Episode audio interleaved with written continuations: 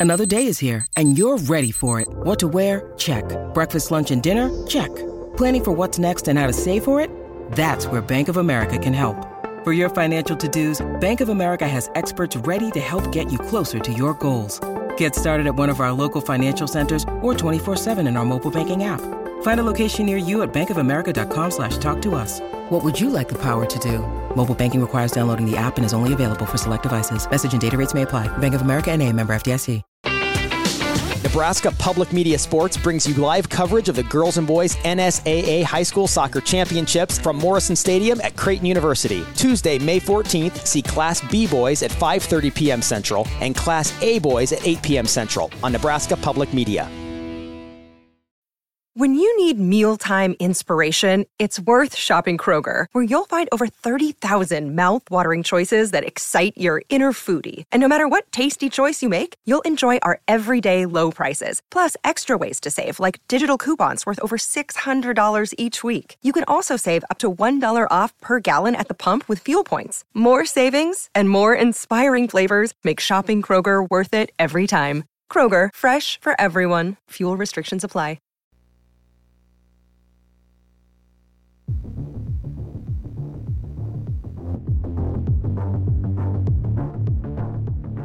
Welcome to Hurrdat Sports Radio. Williams right to left on the midcourt. Smith pressuring him out there. 1 4 look. Here comes Keisei from a double stagger. Puts it up on the way. Got it! Got it! Got it! Got it! 34 to 30, Nebraska by 4. Keisei Tominaga. Another Central Valley Ag 3 in the 6-0 run. Anderson pass, Hoiberg. The other way. Lays it up and off the window. Sammy Hoiberg. How about those Huskers? How about the Huskers? And now on the right side, it's Williams. Screen for him by Allick. Rejects the screen. Dancing around into Allick. Puts it up and in. Puts it up and in. You can start to smell it. Get a stop now, boys. 82 to 70. Nebraska by a dozen. Slicing and dicing the Purdue defense. Nebraska from the high post and passes by Allick. And you hear the Go Big Red chant.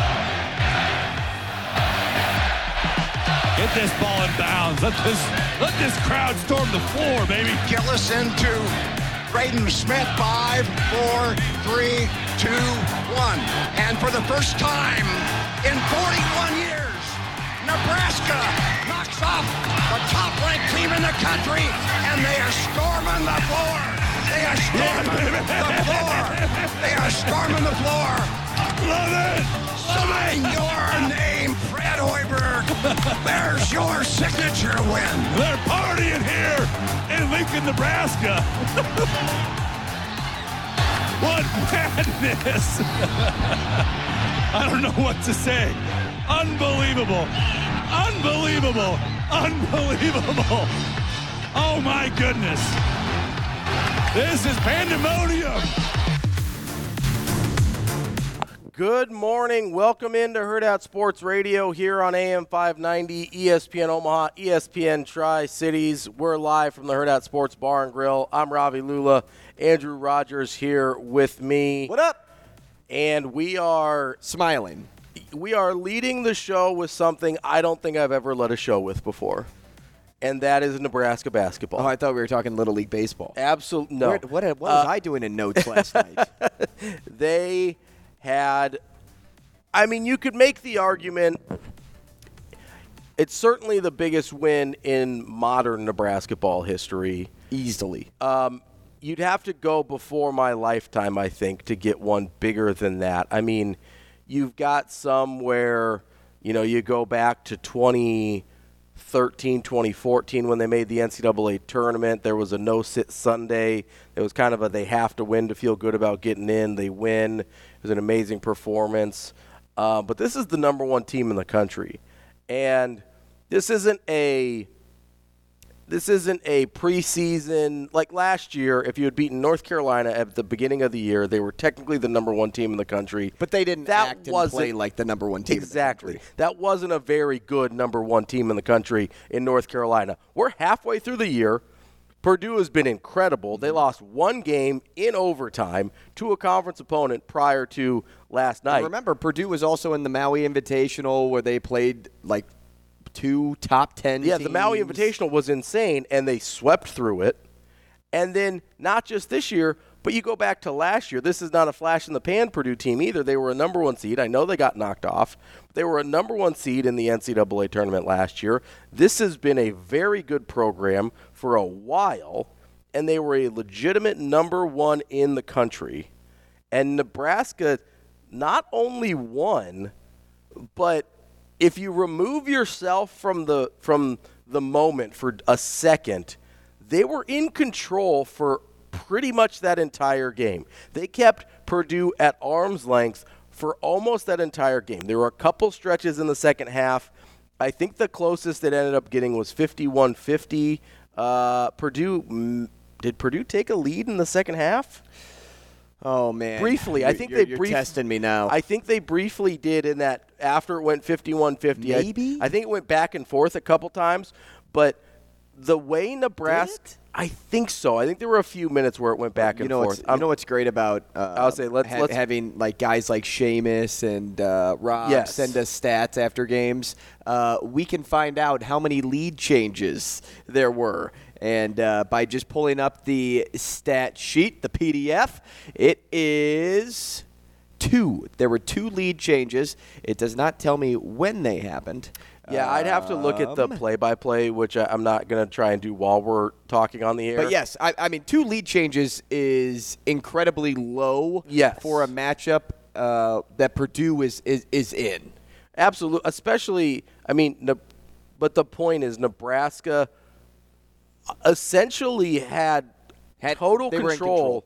of the game the entire time. Mm-hmm. I know it felt nerve wracking because as a as somebody who's followed not just Nebraska basketball but Nebraska sports, you expect a shoe to drop at some point. You're kind of just waiting, especially in the last decade, right? You're waiting for the bad thing to happen.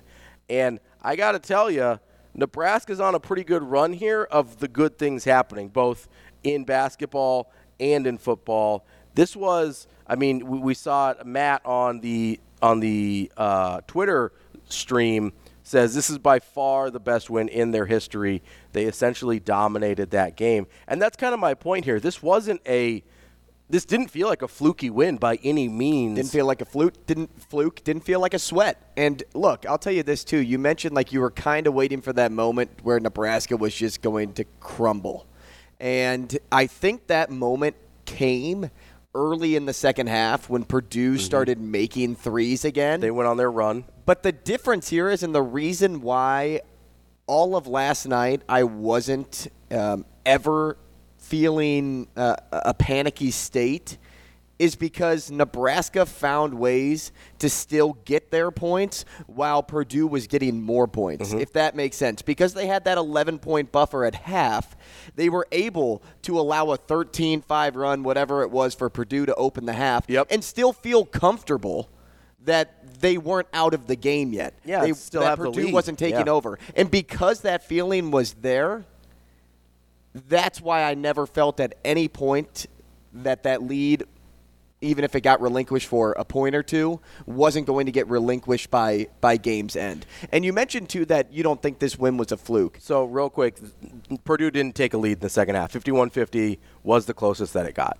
Okay, so uh, only first half, and and it, think about it too. Those lead changes probably happened when it was like twelve to ten and like 16-14. Yeah, I think both teams were pre 30 points when it happened, but just scrolling through here. So you mentioned that it wasn't a fluke, and, and you know I'm totally with you. Nebraska is built to be an NCAA tournament team, Yeah, I mean, we heard Fanta say it when he came on with us before the season. but I, I I'm more looking at it because I needed to see it. Mm-hmm. Like Fanta, I mean he's a genius. He's a he's a basketball. that, that was that was one of his better calls I've heard him make. A- and a very bold one. Yeah. At that.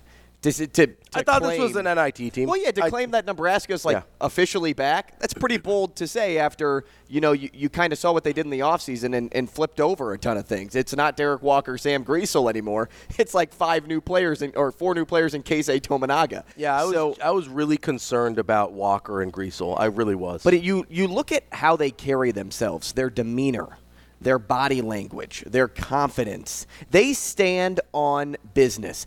And you can see that they're an NCAA tournament team, not only based on how they, they talk after a win like that, but how they experience the court rushing as mm-hmm. well. Like they didn't get wrapped up in that moment. They enjoyed that moment, but it wasn't like they're a 16 seed taking down a one in the NCAA tournament where they're like, we're this Cinderella team. This Nebraska team doesn't believe they're a Cinderella. They believe they're the real deal, and they're showing that they're the real deal too. They kind of just shook it off and said, "Nope, we know what we are. We know we know what we can do." And other teams, whether it's in the Big Ten, um, non-con, or, or you know tournament teams that happen to see Nebraska at some point, this is a scary team to play against. You don't Oh, want to play yeah. against this team because even when it's not going incredibly uh, right for Nebraska, like let's say Wisconsin, Wisconsin was making everything, um, and, and Nebraska didn't play bad. No, they, they shot the ball very well. Defensively, they weren't good enough. yeah, but they weren't they weren't physical enough. Overall, but, they weren't bad. But they will out physical you 95% of games. 95% of games this season, Nebraska will out physical their opponent. I don't even know if that's like a, a, a word, out physical. but you know what I'm trying to say. Yeah. They will bully you. They will completely, completely tear you down. Why did Edey have two points in the first half? Not just because he started to get in a little bit of foul trouble, but because Rienk Mast was. I'm, and look, he needs more credit. Like I don't think nationally Rienk Mast is getting enough credit. We give him a ton, but Rienk is disruptive. He has great footwork. He uh, his form uh, as he defends is just beautiful. Like he's the he's kind of like a, a little Ryan Kalkbrenner esque. he may not be the shot blocker, but in terms of uh, form, straight up form, good defense, like that. That's kind of what you get out of Rienk. He's a little more mobile. I think he can get out to the perimeter faster than Kalk could, but that's just because Kalk is so much taller and his length is is what saves him a lot of times in, in shot blocking opportunities. But Rienk taking down Zach Edey in that game, completely taking him out of the game, and then also the double team that you saw down low to force Edey to move out instead of in. I mean, the game plan was incredible. So that's the part that I want to talk about was the game plan. Like obviously, Mast did a great job on him, but the game plan to kind of swarm Edey was an incredible. It was executed at an incredibly high level. It was not just the fact that they were able to bother Edey, but the fact that they were able to bother Edey and then recover out to everyone else. Like, yes, there were some open shots for Purdue that they didn't knock down, but they shot the ball 40% from three. It's not, or 39.4, excuse me, 39.4% for three. That's a good number. It's not like they went ice cold on wide open threes and just couldn't throw it in the ocean you'll take 39.4% on 33 three attempts pretty much every night. Now, Nebraska shot 60% from three. They shot out of their mind, is that good? which is the only real outlier here, I feel Well, like. Keisei couldn't miss. This was one of those Keisei games Well, that he showed up. and- Keisei and Wilcher had huge shot. And I, I will say, the one we're going to forget about, Josiah Allick in the corner hit Yeah. an enormous three. well, when he made it, I go, this guy can shoot the And- long ball.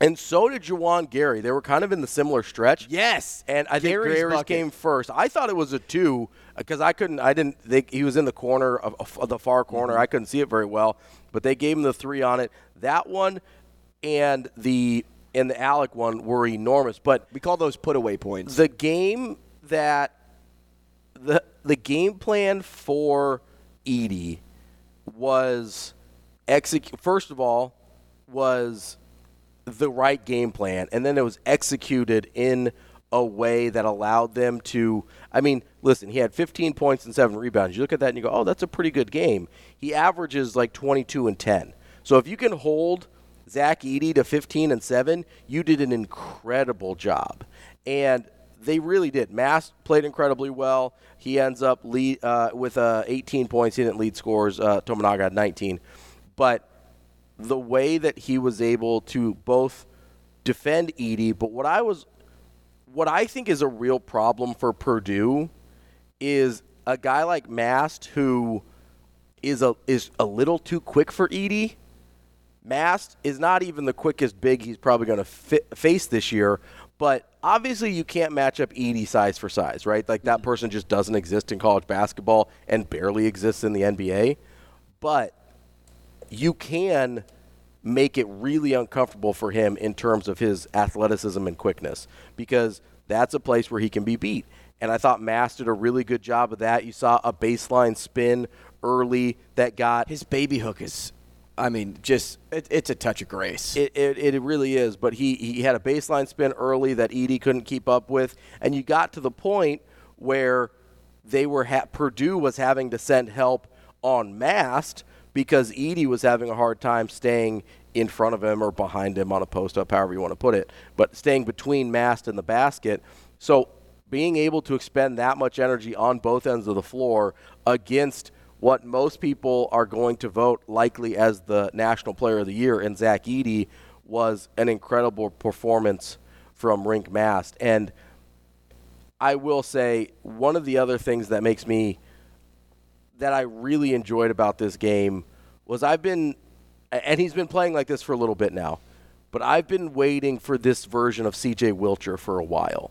He came out of high school with this reputation of being an incredible shooter. He didn't play much at Xavier, which is where I kind of got familiar with him in the Big East.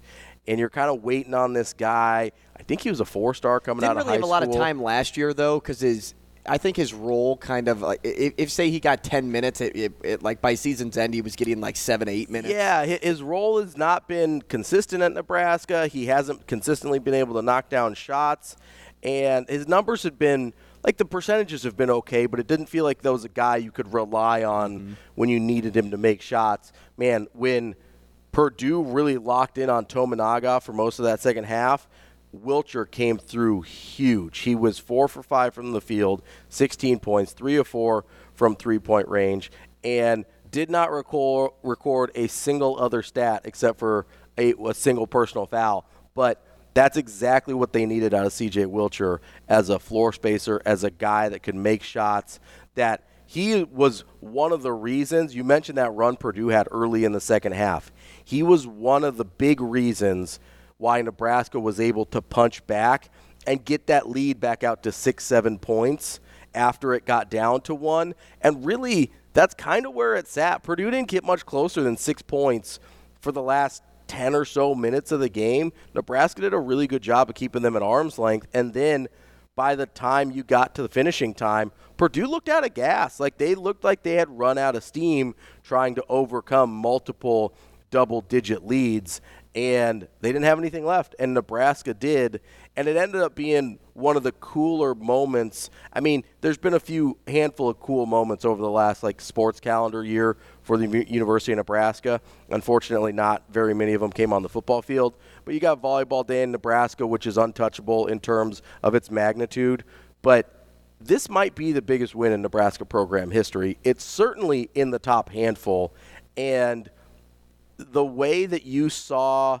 PBA last night react to what happened, you see Matt Rhule rushing the court with fans, which, like, Which is anybody shocked by that? no, but the more this guy exists, the more just like I love this dude. Mm-hmm. like I said this before the season, every time I heard a presser, and now every time he talks, Well, because his values don't just—they're not just with the football team. he this genuinely is value in life. This is who he is. That's how he carries himself. Yeah. He doesn't say oh, oh, OOU and say this is only a football thing. No. No, this is a Nebraska. He's going to wrestling matches before Nash Hutmacher was on the team. He's going to, to volleyball when he's not exhausted from the game that he just coached. He's going to men's basketball. He's support. He's about, and it's not just the university. He's about Nebraska. That's why I love Matt Rhule because I'm about where I'm from. Right. Where I come from, there's cornbread and chicken. no, I'm Where good. I come Um, from. I'm a like not an Alan Jackson fan. no. I, I I don't listen. Whoa! I don't listen to a lot of. That was a quick no there, Shane. Did you hear that? I could go for that some, was a that was a little disgusting. I could go for some I, cornbread I just don't and listen chicken. to country. I just, it's not. A, that was disgusting, Mike. I- you disgust me, Robbie. Yeah, you disgust me. Yeah, country. Blasphemy. Country disgusts me a little bit. Um, That's. I think that's the first time I've ever used the word blasphemy um, on. probably. In- in it doesn't. media? It doesn't come up a lot. Well, it does when you're Stephen A. Smith. well, that's true.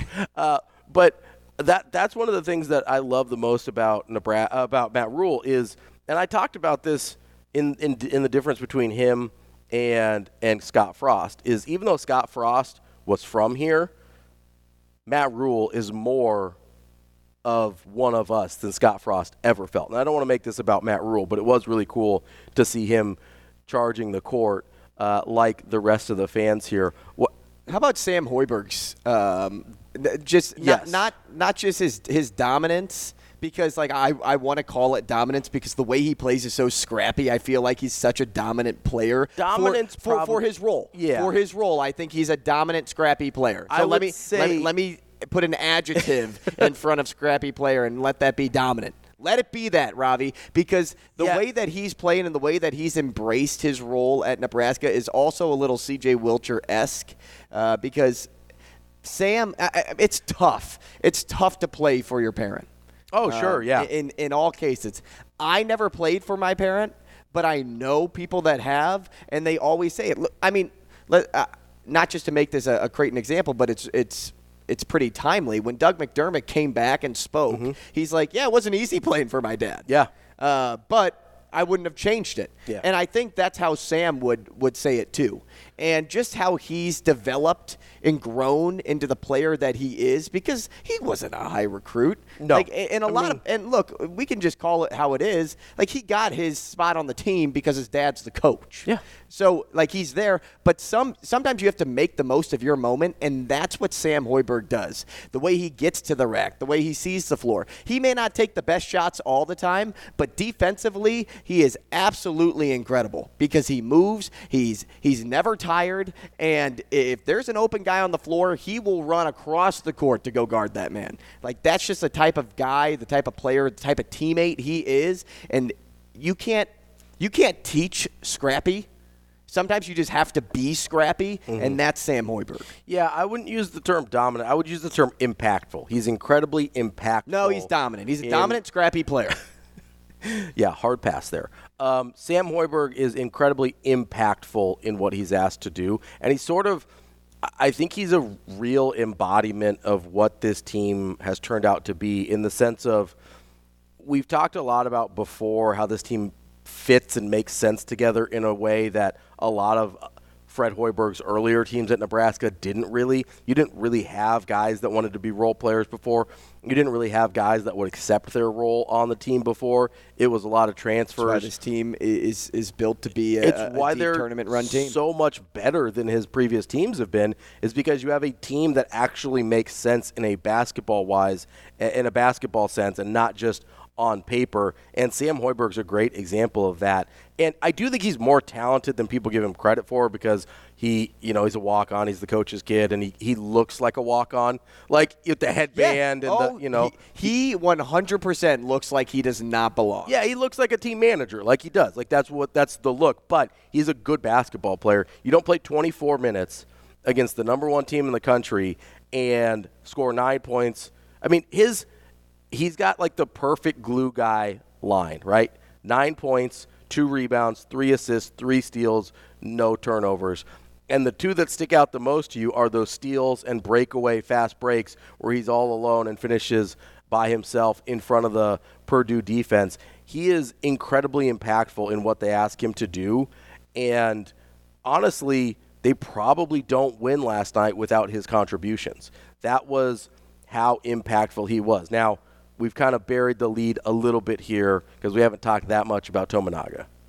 And he deserves to be talked about. He deserves more time than we have left in this segment. So I'm going to have you hold that thought right there. There's also there's something I said on Twitter that last night that people freaked out a little bit about, but I want to explain what I meant. We'll get to that and more. We'll also set up the show at some point, probably here. It's a Wednesday. I'm Ravi Lulla. It's Andrew Rogers. We are live from Hurrdat Sports Bar and Grill on AM 590 ESPN Omaha, ESPN Tri Cities. You can also join us on Twitter, Facebook, and YouTube.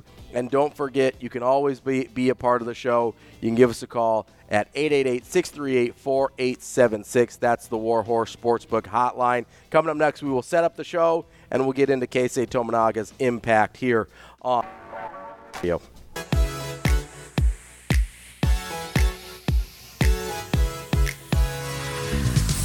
You're listening to Hurrdat Sports Radio. you know, for us to get out there and give ourselves a chance against that team. They're number one for a reason. They got the most dominant player in the country, and then they shoot it, uh, you know, almost 40% as a team around him. So they put you in a really difficult position. But I thought our guys really followed the game plan. I thought both ends of the floor we played exactly how we needed to play.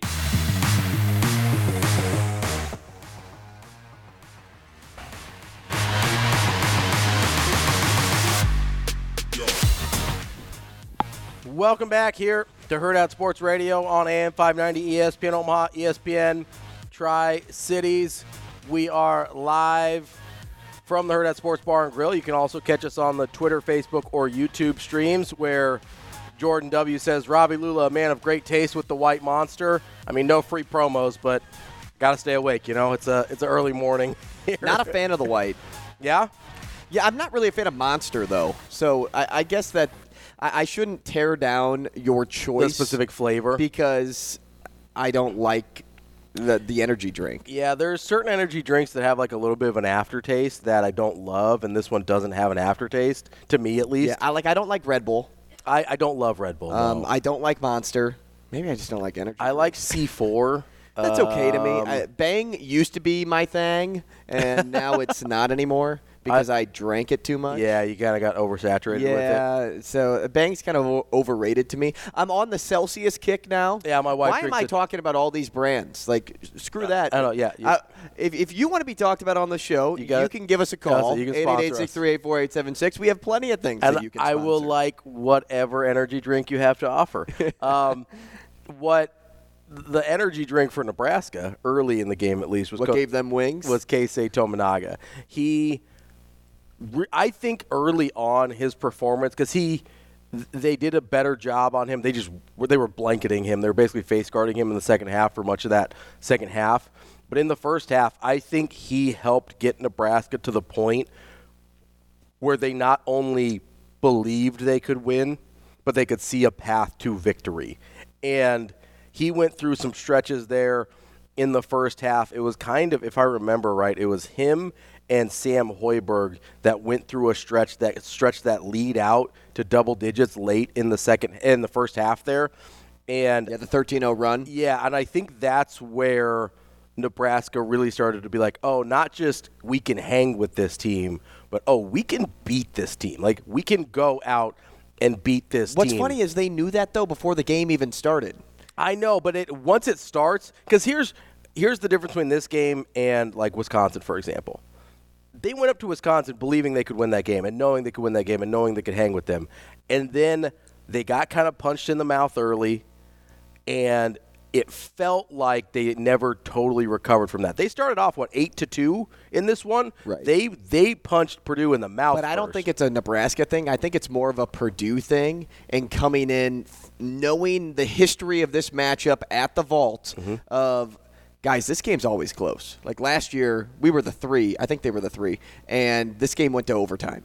And this Nebraska team, we scouted them. We know what they are. They're better than they were last year. Like that's what Purdue was thinking coming in. So they're kind of coming um, maybe more tense than Nebraska. So I think it's actually more of a Purdue thing entering Pinnacle Bank Arena than it is Nebraska knowing that they were going to win because you go into every game knowing that you're going to win. And I know what you're saying there with, with like the Wisconsin thing. You're you have a lot of momentum. You're you're kind of feeling a little high and you're like, okay, this is this is our thing. But then when you uh, you know get beat like you did, Yeah, they kinda it- fall- they well, fell it- flat it- against It's kind of like a it's kind of like a punch in the gut. Like we played well and we still got you know tatered. beat up pretty good. Yeah, we still we, we still got tatered.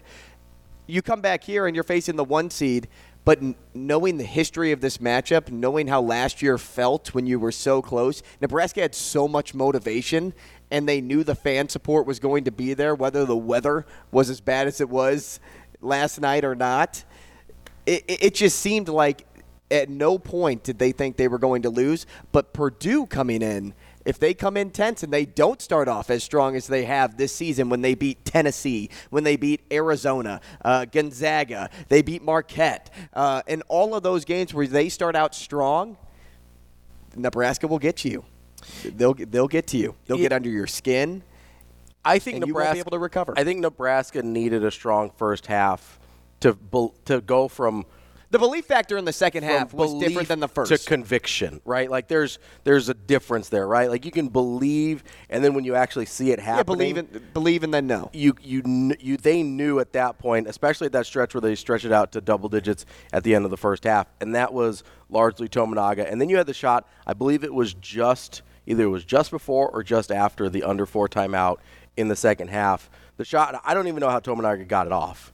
Like I have no, I don't know how he gets off half the shots he takes. Fair, I mean, i i he's like, if my hand is here, Yeah. that's where the defender's body is on Keisei Tominaga. I- and he somehow gets the ball between the hand or body of that defender up an arc and splash. Like, it, it, it's just uh, wash, rinse, repeat with that guy. It is. It was one of the, and I, I tweeted about it as it happened. I, I said, you know, if Nebraska holds on to this game, that's a shot that we're going to look at because there were a couple stretches where Purdue's defense started ratcheting up a little bit, and you're like, okay, Nebraska's not getting quite the looks that they want to. They're not getting. Uh, they're, they're kind of seemingly a little bit more disjointed on offense than they had been at other stretches. But that's every time that happened, somebody hit a big shot. We mentioned the the Juwan Gary huge shot. We mentioned the Josiah Allick. We mentioned uh, C.J. Wilcher did it multiple times, and then that one by Keisei Tominaga at the at, toward the end there was kind of the one where you're like, oh yeah, they're gonna do this, and that to me is what Tominaga like. That's the value of a Keisei Tominaga, right? He's got his flaws. He is limited in certain things on a basketball court. Um, for his size and not really being a point guard, like it's it can be tough. Certain situations, it can be tough to get him the shots he needs because he doesn't really necessarily create for himself the way uh, a player of his size typically does. But that right there, you saw, is the value of a guy like Tominaga. Is he can hit those shots and get you out of trouble when nothing else is going right.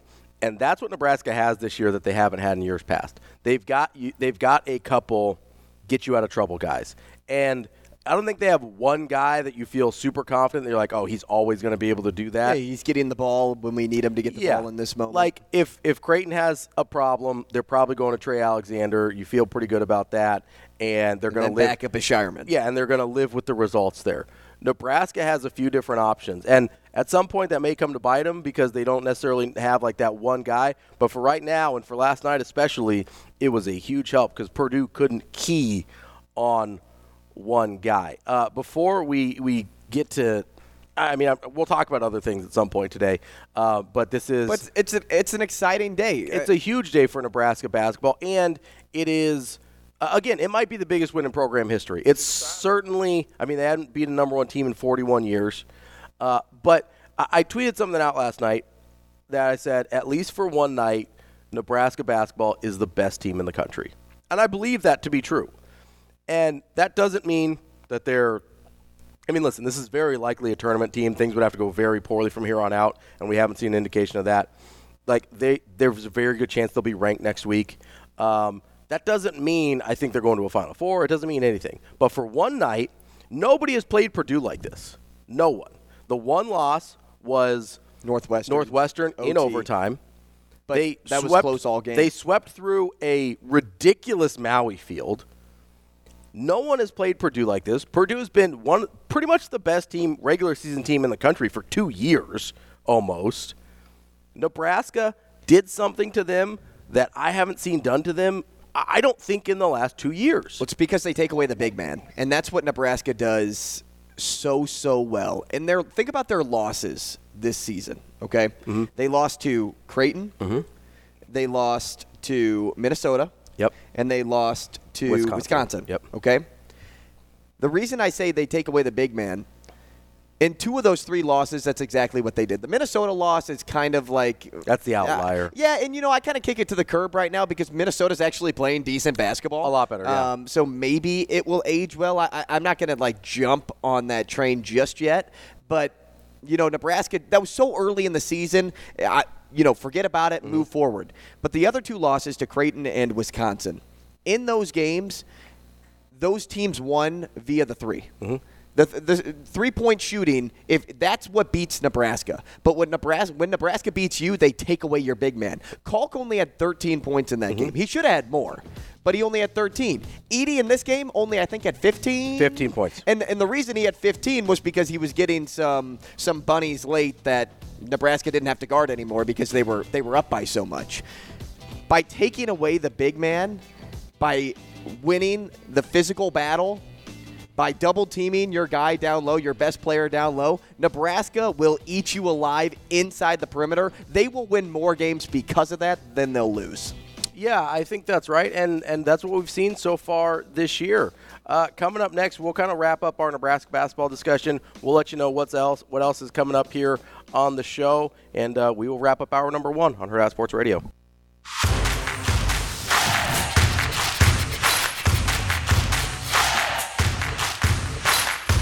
You're listening to Hurrdat Sports Radio. He's got Tominaga coming to it. Hyde's chasing him, fires and scores it. Unbelievable. Unbelievable three by Keisei Tominaga.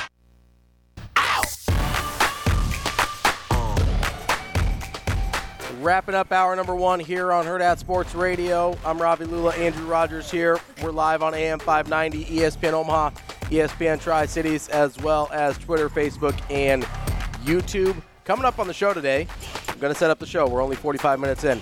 Uh, Brian Christopherson in our next segment, kicking off the 8 o'clock hour. As he does join every us Wednesday. From Husker 24 7, Kevin Sjuts uh, from 1011 News in Lincoln. As he was does every other Wednesday. at the game last night. Uh, so we will uh, get some some thoughts from him, and then at nine o'clock we'll be joined by our very own Ana Bellinghausen from Hurrdat Sports. As she does every Wednesday. Uh, she does as well, and then we're gonna play a little trivia with Ana as well. We're gonna talk a little Creighton with Ana. Don't, you know, I'm. We're not going to forget, you know, the Jays beat DePaul last night. Not nearly as impressive as Nebraska knocking off the number one team in the country, which is why we're not getting to them uh, off the top here. Uh, but I, did- I just uh, I had one final thought on Nebraska basketball before we kind of start to, to move on to some other things. And obviously, with our guests, we'll, we'll return to uh, Nebraska's big win last night. But uh, I think you could go three hours on it. I mean, three hours on any one topic's a lot. yeah, it's a long time because we would just be recycling what we've said at the I like to break I'd things be, up I'd be happy bit. with that. Well, Shane, it's because you don't really listen to the show over there. okay, all right. Oh, um, Shane's just like, all right, I'll take note of that. he just tunes in and out. and hey, then you're on his list now, not the nice list. Um, no, so I, you know that there's a movie that we both really, really like, maybe even love. Pearl And- Harbor. No, for love of the It's a game. good movie. Pearl Harbor's better than I remember it. Like I, I went and saw it in theaters when I was when I was younger, and I was expecting Saving Private Ryan, and it wasn't that, and so I didn't like it at the time. But upon rewatch, it's better than I remember. But I do love For the Love of the Game. I only said Pearl Harbor it's because it's the fiance's favorite movie. Listen, it's uh, it's not bad. It's not terrible. Um, so we both really like the movie for love of the game. There's a moment in that movie, and this is what I was, wanted to reference in the last segment wh- about when I said Nebraska for at least one night was the best team in the country. There's a moment in that movie where uh, Kevin Costner's character is pitching a perfect game, right? Spoilers. And it's like a 30 Way to go! Way to go! That movie just came out, Ravi. Yes, now anybody that wants to see it can't. a light 'cause they 26 years ago. Um, and he's throwing a perfect game, and his arm's starting to get tired, and he's struggling, and, and his catcher, um, uh, Gus, oh, John C. Reilly. John C. Reilly plays his catcher. Uh, Dale from Step Brothers, right? Yes, Dale. It- It's yeah, it's John C. Reilly. He's been in a ton of stuff. See, I don't know actual actors' names. I only know him based on like what previous a- roles. Yeah, it's Dale from Step Brothers. Um, but he, he used to do a lot more serious stuff before he kind of got in with Will Ferrell and started doing a lot of comedies. But uh, John C. Reilly's character goes out to the to the mound to talk to Kevin Costner, and Kevin Costner's like, "Hey, I don't, I don't know if I've got anything left." And he's like, "Hey, man, just like just throw it." And this is a bad team that they're playing on, so it's kind of like the highlight of their season. And he says, "Hey, like we're the best team in baseball right now. We like we don't stink today, and I don't think Nebraska stinks. I think they're a tournament team. I think they're very, very good. But when I say they were the best team in basketball last night, that's kind of the context in which I mean it, right? Like in that moment, nobody was playing better basketball than Nebraska because we haven't seen anybody play that well against Purdue this year. And maybe eh, outside of Fairleigh Dickinson, we haven't seen anybody play that well against Purdue for a couple years. This team, in that moment, was the best team in college basketball. They weren't just a tournament team. They weren't just, you know, a maybe top third of the Big Ten team.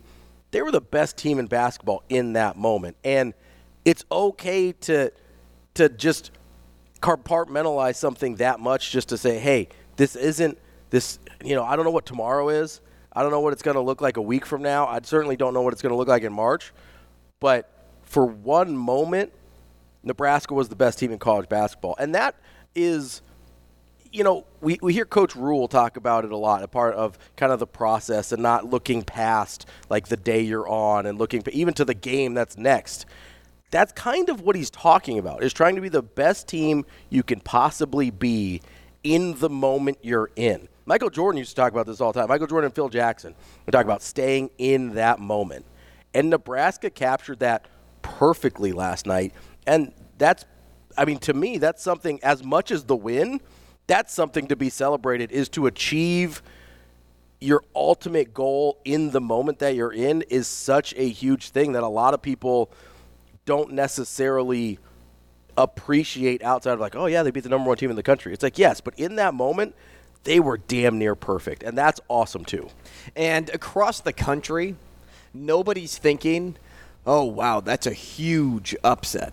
It's kind of like when Iowa State beat Houston last Yeah, night. like, oh, it's a really good win. It's a really good win. It's not a huge Yeah. upset, and that's how people will address this Nebraska win too. And that's It's a credit to where Hoiberg upset has brought this team. Because even two years ago, this would have been like a basketball Mm-hmm. shattering upset. As it is now, it was, hey, Nebraska's a pretty good basketball team. They've been playing pretty good, and look what they can do on the right now. They're turning heads, and you not only saw it at the beginning of the year with John Fanta, but you're starting to see it with a ton of other college basketball writers and analysts and just big TV and um, like podcast personalities. Because I'm just seeing it, and I know I only follow a few of them, but. Gary Parrish said something about him. Jon Rothstein last mm-hmm. night said something about him. Like these are some of the bigger names in college basketball. Nebraska's getting noticed. It was a Nebraska is back on the basketball map, and it's not because they just beat the number one seed. It's because they're a really good basketball team. Yeah, and th- people know that. They're what 13 and 3 now. They're on their way to again, they they don't have a ton of work left to do to make themselves an NCAA tournament team. Like I, I don't have the number off the top of my head. I think it's 16 or 17 What are they? Eleven and three now. Uh, 13 and 3, I think. I- Okay. I, think last night 13 was and 13 and yeah, so 13 and 3, 3 and 2 in conference. Um, I think they've got Oh, I'm thinking of what uh, Creighton was yesterday. Eleven and three. yeah, and so the Creighton now they're their 12 and three. win yesterday, uh, 4, I think. Yeah, 4. 11 12 and 4. No, Creighton is. Was, Um, was DePaul three and eleven? I know I saw three and an eleven Yes. in some. DePaul was- in, some. DePaul uh, was three and 11. Okay. But I mean, you look. I think they've got 16 games left in the regular season. Realistically, you get seven wins there, you're in. Like you would feel really good about being in at that point. If they get to 19, I- which I- is only six wins away Yeah. at this point, which they'll get it. They'll get six wins. Yeah. I'm there, there's not a doubt in my mind that this team's going to get six more wins. If they get to 19 and still get bounced in the first round of the Big, Big Ten tournament, yeah. I still think they get into a play-in game I think because yeah, of the wins that they in the- have what is it? and this win right here. the seven was it a 7-10 playing game they do because they do the 16s and then they do maybe it's a 12s the 12s. The, so- 12s do it. so if they get to 19 they're probably in the in a 12 playing game Maybe an 11. I, I think it varies. I really do think it I can't remember. But if they get to 20 wins, I, I think they're pretty solidly in. because they've got uh, a really good strength of schedule. They've got some good wins. I think they've got currently, as it stands, and this changes, they've got three Q, uh, Q1 wins. Um, eh, but I mean, you look at it, there's there's 100% six or seven more wins on this schedule. Easily. I mean, Easily. You've got Michigan at home. Michigan's not playing very good basketball. You've got Penn State at home. You've got Minnesota at home. You got Rutgers at home. They'll get Minnesota the second time around. That's four right there. That's four without. They've got Northwestern at home. That's five. And Northwestern's a good team, but that's a team they need to beat at home. Yeah, they they have to beat them at home, but Boo Buie is a beast. He is. So let's we'll call. You got four wins at home. We're not. We won't even count Northwestern. Then you've got very winnable games at Iowa, at Rutgers. Uh, you've got Ohio State at home, who's not a world beater. That's super winnable. Uh, you've got Wisconsin at home on the re- return trip. That'll be a good win if they can get it, but I'm not even going to count that one.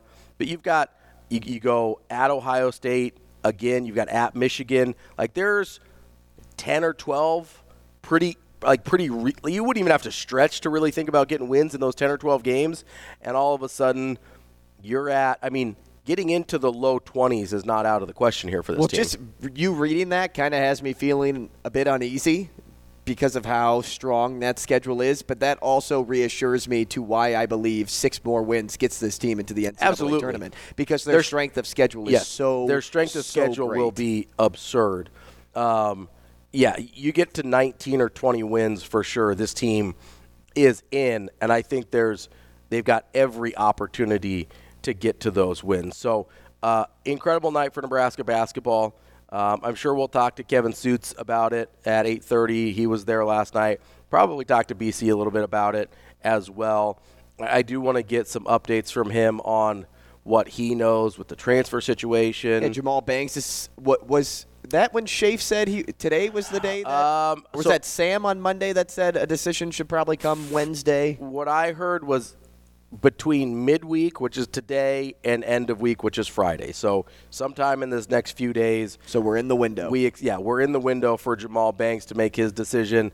Everything I've been told is they still feel pretty good about it. Um, what about Thompson? Haven't heard as much about Thompson yet, the linebacker out of Syracuse. I know a lot of people are Was interested. his window though the Wednesday to Friday? I don't know about his decision. I want to say that Shafe said.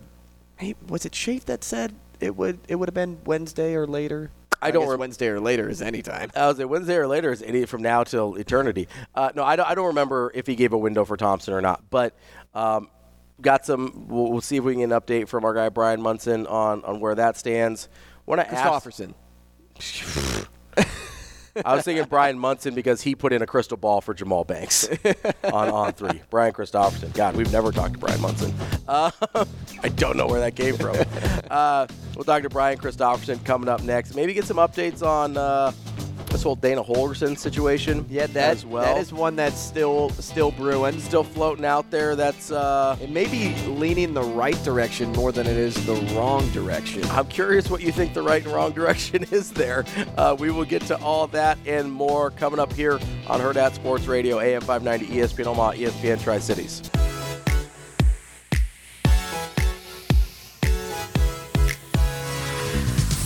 You're listening to Hurrdat Sports Radio. And now on the right side, it's Williams. Screen for him by Allick. Rejects the screen. Dancing around into Allick. Puts it up and in. Puts it up and in. You can start to smell it. Get a stop now, boys. 82 to 70. Nebraska by a dozen. Slicing and dicing the Purdue defense. Nebraska from the high post and passes by Allick. We're halfway through the show here on Hurrdat Sports Radio on AM 590, ESPN Omaha, ESPN Tri Cities, and we're on Twitter, Facebook, and YouTube. If you want to see our bright and shining faces on this Wednesday morning, we are joined now by our friend Kevin Sjuts on the Warhorse Sportsbook Hotline. He's the sports director for 1011 News in Lincoln. Kevin, how are you doing this morning? We're doing all right. Not as good as Fred Hoiberg, but doing pretty good for a Wednesday. I don't know. I mean, weren't you there? I, were you rushing the floor? Did you have your big camera on the shoulder? Take me through it. Okay, since you asked, Andrew, uh, there are there are few things as challenging as a videographer in sports as a court storming because you're posed with the question or the decision: Do you go in or do you hang back? Because of course the TV shot that everybody's used to seeing with the court storming is a high angle, watch everybody run on the floor uh, onto the court, and then you say, "Look at all those idiots! They can't go anywhere now." Uh, or you go in, and if you go in, you got to go first. So if you go back and watch the video, got to mid-court about the same time as Keisei Tominaga and Josiah Allick. So I went in, I put on the running shoes, I sprinted there, and once you're in, you can't move. So uh, my my body temperature went up like 40 degrees in the span of 30 seconds. Everybody was there. You're getting knocked around, and, and I'm trying to hold the camera up um, above my head because if you have it on your shoulder, you, you, the thing's just going to whack you in the head, and I might get concussed. And it was just madness. But it was ma- at the end of it, you're like, that was fun, but that was really hard. Uh, but what a really cool moment for Nebraska.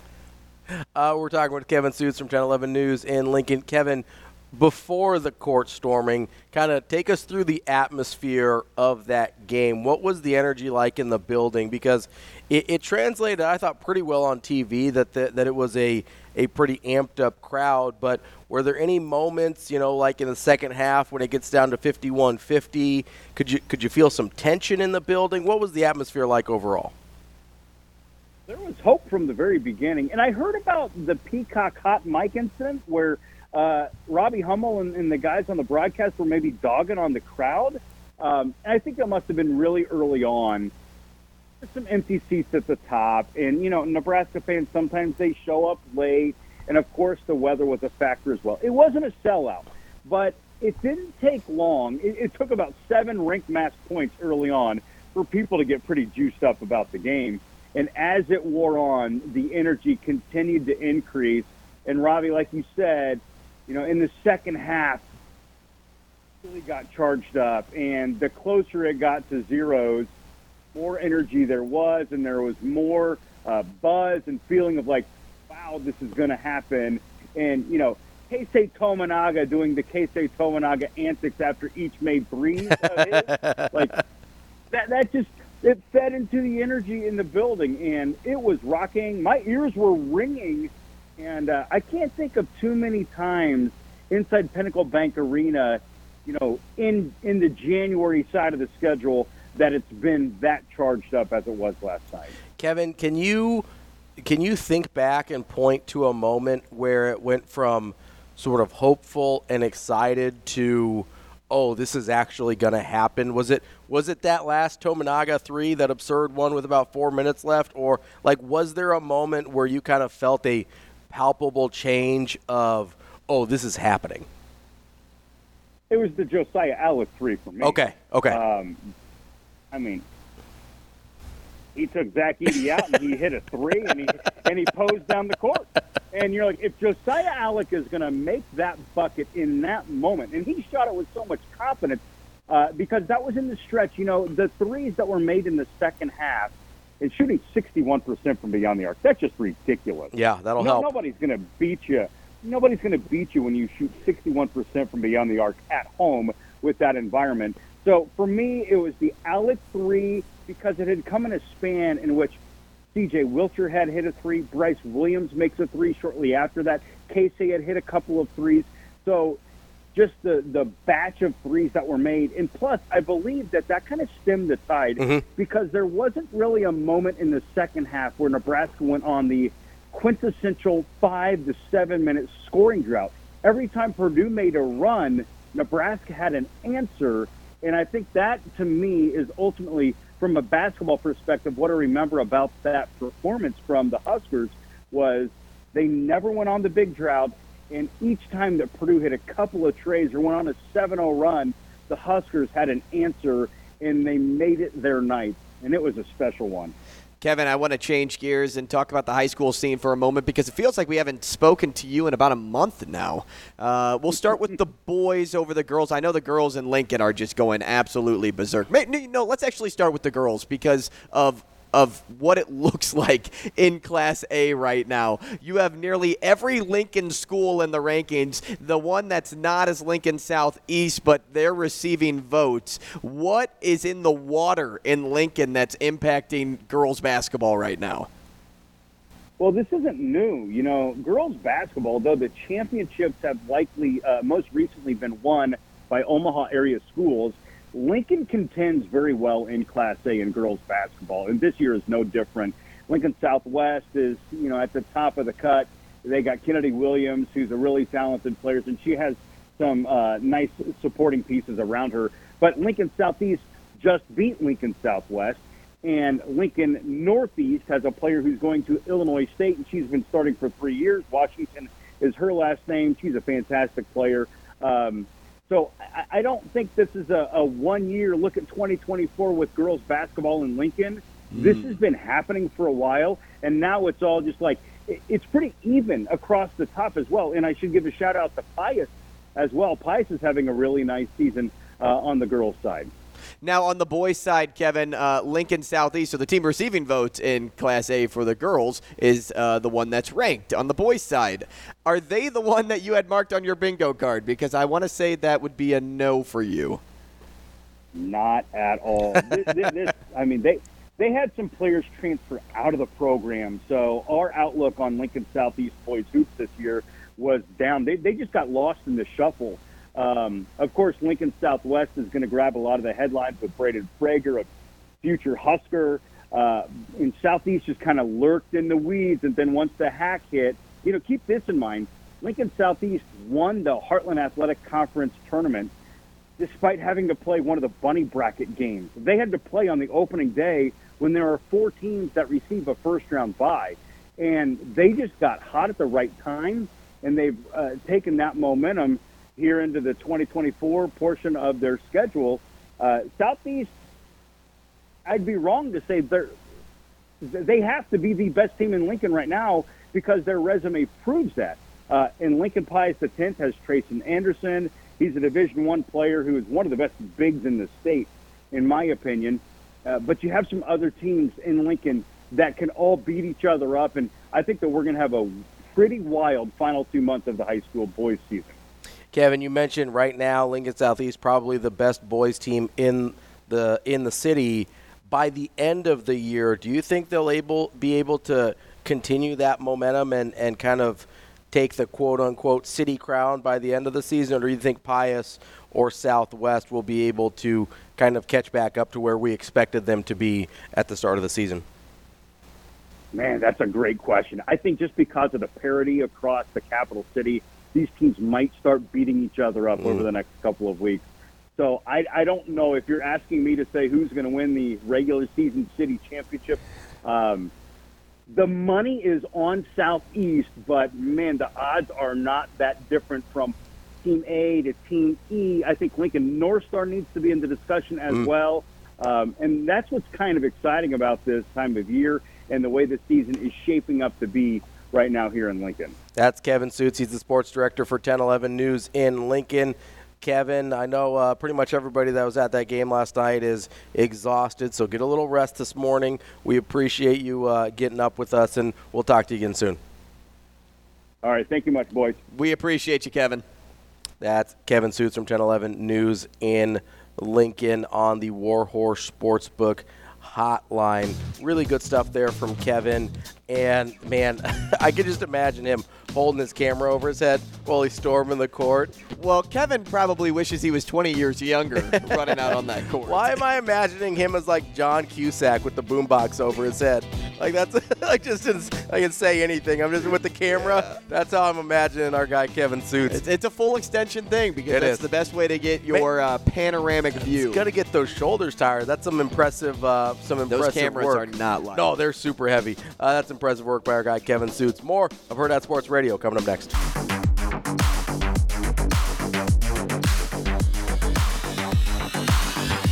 You're listening to Hurrdat Sports Radio.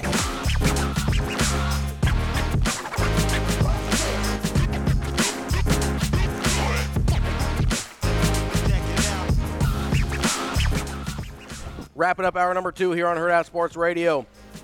I'm Ravi Lulla. Andrew Rogers here with me. We're on AM 590 ESPN Omaha, ESPN Tri Cities, and uh, we are, of course, on Twitter, Facebook, and YouTube as well.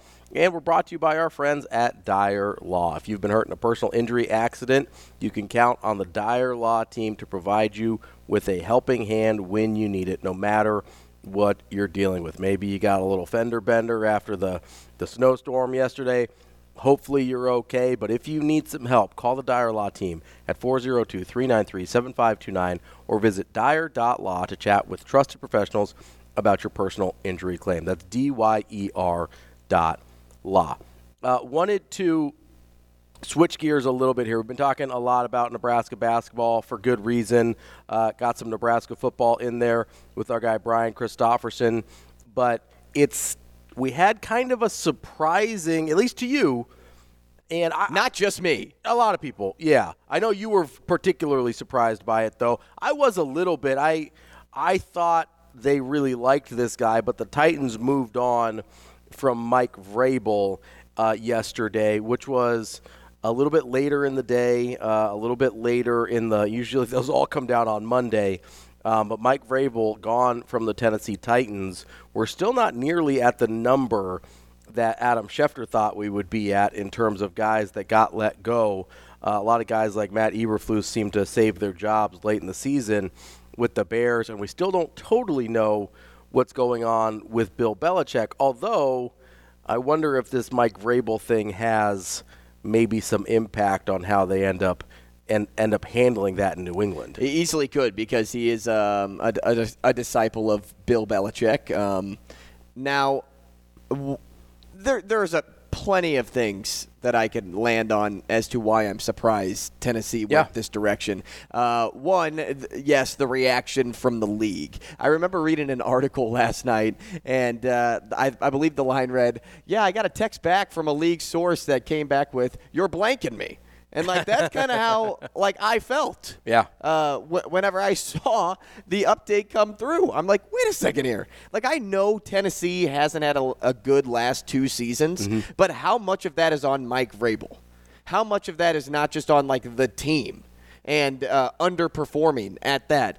Vrabel hasn't had a, a really solid quarterback over those last two seasons. Like Ryan Tannehill had like a really good season three years ago Yeah. when they were making kind of that surprise playoff run. But then Tannehill really didn't amount to much after that. This season, he was all over the place with who can be a consistent starter for this team. They landed on Will Levis eventually, but Will Levis didn't light the world on fire either. He had a win or two that were pretty good, but that's about it. You can only have so many Well, quote unquote good I mean- wins when you win five games in a season. But it, it is completely shocking. Mike Vrabel had that team uh, had that team on on the same page, right? Everybody was on the same page. He's a, he's a player's coach, and he's been very successful as a coach in Tennessee outside of these last two seasons. So the fact that they moved on from him so quickly, and I say so quickly because there's so many other names in the NFL that I think should be on uh, or, or should be blacklisted than Mike Vrabel at the moment. But the fact that they were just like, nope, it's on Mike Vrabel, that's it, and they don't like take a deeper look into what the root problems are of this team, uh, shows me that Tennessee isn't led well from the top. Yeah, I it, they've obviously struggled the last couple years with the quarterback play. Um, you know, Tannehill got banged up. I think the last two years he's been pretty banged up, and he's kind of just getting to a point in his career where he's not going to be as effective anymore. He definitely had the best years of his career under Mike Vrabel, especially when we go back to like 2019 when they made the AFC Championship game um, and were really, really good uh, in that year as well. But uh, I, I don't think this is a guy that's going to be on the market very long. No, no especially chance. if New England ends up moving on from Bill Belichick. They had an initial meeting, uh, Kraft and Belichick did on Monday. Um, no decision was made. Uh, He did say something that I thought was really interesting, though, because Bill Belichick said, I'm still under contract with the Patriots. And so obviously they didn't fire him. But what I'm wondering is are they going to try and trade him? Because Which is so funny to me that coaches can just get yeah, traded. and it, we've I think it it's so funny. a handful of times, not a ton, but you see it some. And but I would I would imagine okay, the Patriots, their organization is has kind of been built on getting value out of things. If you've got this coach that other people want still, and you want to move on. You probably want to get some value out of him, even if it, you know, maybe it's not a ton of draft compensation, but maybe you get a couple picks that uh, that you let whoever else is in charge try and rebuild this roster because this roster needs a lot of help. They haven't drafted well for several years now, and a lot of that is on Belichick. Um, but I think if he goes somewhere else to a situation where he's not the in charge of personnel anymore, he could definitely still be successful. I think he's still got one of the best defensive minds in the game, but that makes this Mike Vrabel thing really interesting because I think he would be by far the leader in the clubhouse to replace Belichick. And I wonder if that's maybe why there's some ambiguity on the Patriots side as well at this point. Because maybe Vrabel being available tilts the scales one way or another on what they decide to do with Belichick. Because, it, I mean, listen, it seems like they're sort of at a crossroads, and the only thing keeping Bill Belichick in his job right now is kind of history and nostalgia rather than current performance. Because current performance, if he was anybody else and hadn't had six Super Bowls over the last 24 years, that dude's fired in a heartbeat, right? Current performance does not indicate he should keep his job. Past performance and appreciation of what he's brought to the franchise, that's why he still has the job. Well, and you have to think this too. Like, how much better can you be without X person? Mm-hmm. Like, that's the question you need to ask yourself before you fire somebody. And the Titans just got a heck of a lot worse by firing a guy like Vrabel, who's had success there, who knows how to build something special, and frankly knows how to outcoach another guy on mm-hmm. the other on the opposing sidelines. I saw him do that a number of times, especially when they made that playoff run. He outcoached. Mm-hmm everybody, and he will continue to do that because he is a he's a lifelong learner and he likes to win. I want to make a clarification too. When I said because normally when you call somebody a disciple, they come from a coaching tree. Mm-hmm. Um, when I called Vrabel a disciple of Belichick, he played for Belichick. Yeah. So that's what I yeah. meant by that. So yeah, there's probably different terminology that I could have used there to, to get that point across. But what I will add to your Belichick point am I wrong? Did I hear it correctly that Belichick is willing to take like a lesser role with the Patriots in so some capacity? That's what they're saying. I wonder, you know, call this maybe a crazy theory, right? I wonder if they're putting that out there so that if they are trying to trade him, whoever is in the market doesn't think they have to give him total control. Mm-hmm. Like if he's willing to take a lesser role with the Patriots, maybe teams will be more willing to try and trade for him. And, and that could be. I, I guess I thought about that move in particular because it seems like teams know ahead of time of mm-hmm. who's staying and who's getting fired or, or who's idea. getting released yeah. and who's going to be a free agent someday. Uh, like, I wonder if the Patriots already knew that the Titans were on the fence about Vrabel. Yeah. So they made that claim so that maybe that could help entice Vrabel to end up with Belichick. And now instead of, you know, moving on from, you know, the goat of coaching in yeah. their eyes and yeah. in a lot of people's eyes. I mean, I think yeah, he's probably the best NFL coach we've ever seen. I don't I don't know how I don't think that's you bring in Mike Vrabel who has already been groomed as a player mm-hmm. by Belichick. Now you can, you know, get in his head as a coach. It's kind of like when, and, and, it's a lot different, but like when Coach Rhule got to Nebraska, what was the first thing that he did? He sat down with Tom Osborne. Mm-hmm. He wanted to learn from one of the greatest coaching minds out there. Maybe that's a, a similar situation to what the Patriots can get out of a Vrabel Belichick coaching relationship. Yeah, and I wonder if. I wonder if you just need a clean start, though, if you're New England, because I, I don't know. Like at some point, things have just run their course, and it kind of seems like that's where they're at in New England now. If for whatever reason they keep Belichick and he's able to make them a contender again, then that may be the most impressive thing he's done as their coach. Because right now their roster's not good, their talent's not good, their coaching staff is not good because he's hired too many of like his buddies and you know there's a rumor that Josh McDaniels might come back again and it's for round three with Belichick and, and his crew there and you know his sons I, I think his son's still on the staff. He, he he has this sort of inner circle of people that he trusts and doesn't go outside of it. Now Vrabel probably would be in that inner circle but I wonder at some point if you're just like hey we need to move on. Because even okay Belichick is what, 71, 72? Even if it starts to get better, what's the future there? I mean, you don't have a long term future there with Belichick anymore. Do you want to have to fire the greatest coach in NFL history? Probably not. That's why I think a trade is enticing to them because then you can have you can save some you can kind of save the dignity of not having to fire Bill Belichick. You get some compensation in return. Belichick probably feels better about the situation, uh, about going to another opportunity where he can try and be successful again. At a certain point, I think you just have to say, hey, this has been terrific. It's time for everybody to move on. And that's where I feel like the Patriots are at. We'll see, though, because, again, it's hard to cut ties with a legend. Mm-hmm.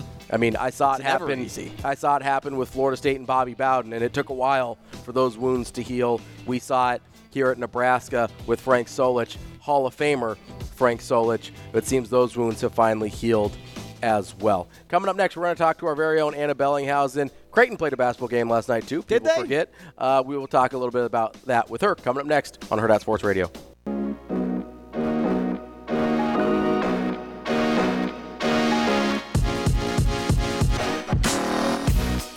Welcome to Hurrdat Sports Radio. Offrenner up top, gathers against Nelson, two in the lane, finds Scheierman, left wing three, pure. Up top for Kalkbrenner. Scheierman for his fifth three in the first half. Baylor Scheierman. Kicking off hour number three here on Hurrdat Sports Radio on AM 590 ESPN Omaha, ESPN Tri Cities, and KFOR in Lincoln for this hour number three. We are brought to you by our friends at Dingman's Collision Center. Four great Omaha area locations, family owned and operated for over 25 years. They've got the latest technology. They can work on anything you've got for them. They're working on Andrew's car right now as we speak. And they've been voted first place Best of Omaha for 18 years running. They are a name and a family you can trust. And they care about the place that they live. They give back with every car repaired. Go to dingmans.com for more information, not just on the places they give back to, but also on whatever services they can provide for you as well. Make sure you go check that out at dingmans.com. Joining us now on the Warhorse Sportsbook Hotline is our colleague Ana Bellinghausen. Ana, how are you this morning? I'm great. How are you guys? What's up, AB? How we doing? How's the car, Andrew? Uh, the car is fine. She's she's getting taken care of as we speak. I appreciate you asking though. Uh, she was she was in a world of hurt for about a month and a half. She's kind of like a dog. Like you know how a dog never tells you she's injured. Um, like you know if your dog like tore something in its leg, like it'll always act like it has nothing's happened to it. Um, that's also because dogs can't speak, but neither can my car. and my car had um, some damage for about a month and a half, and you know I finally took her to the vet, and she's getting worked on at Dingman's. I'm telling you, she's good. She's gonna come back uh, fully solid. I feel like sometimes, though, you know those like Carfax commercials where they're like, "Hey, here's the same car next to each other," and then they like crush one of the cars down and be like, "This is its actual value." I feel like that's what my car looks like. That's all right. I'm, I'm sure our friends will take care of you over there. Uh, you know the the Blue Jays last night got a little work in as well, a, a very little work in against the DePaul Blue Demons. And uh, um, just kind of from the start, it looked like Creighton at least they didn't play with their food. I think is how I heard someone put it. Um, what were your thoughts as you watched that game? Creighton got out to that early lead. Baylor Scheierman had uh, those five first half three pointers. Uh, what were your early thoughts as you watched Creighton kind of get out to a dominating lead and then just keep uh, DePaul at well more than arm's length all night?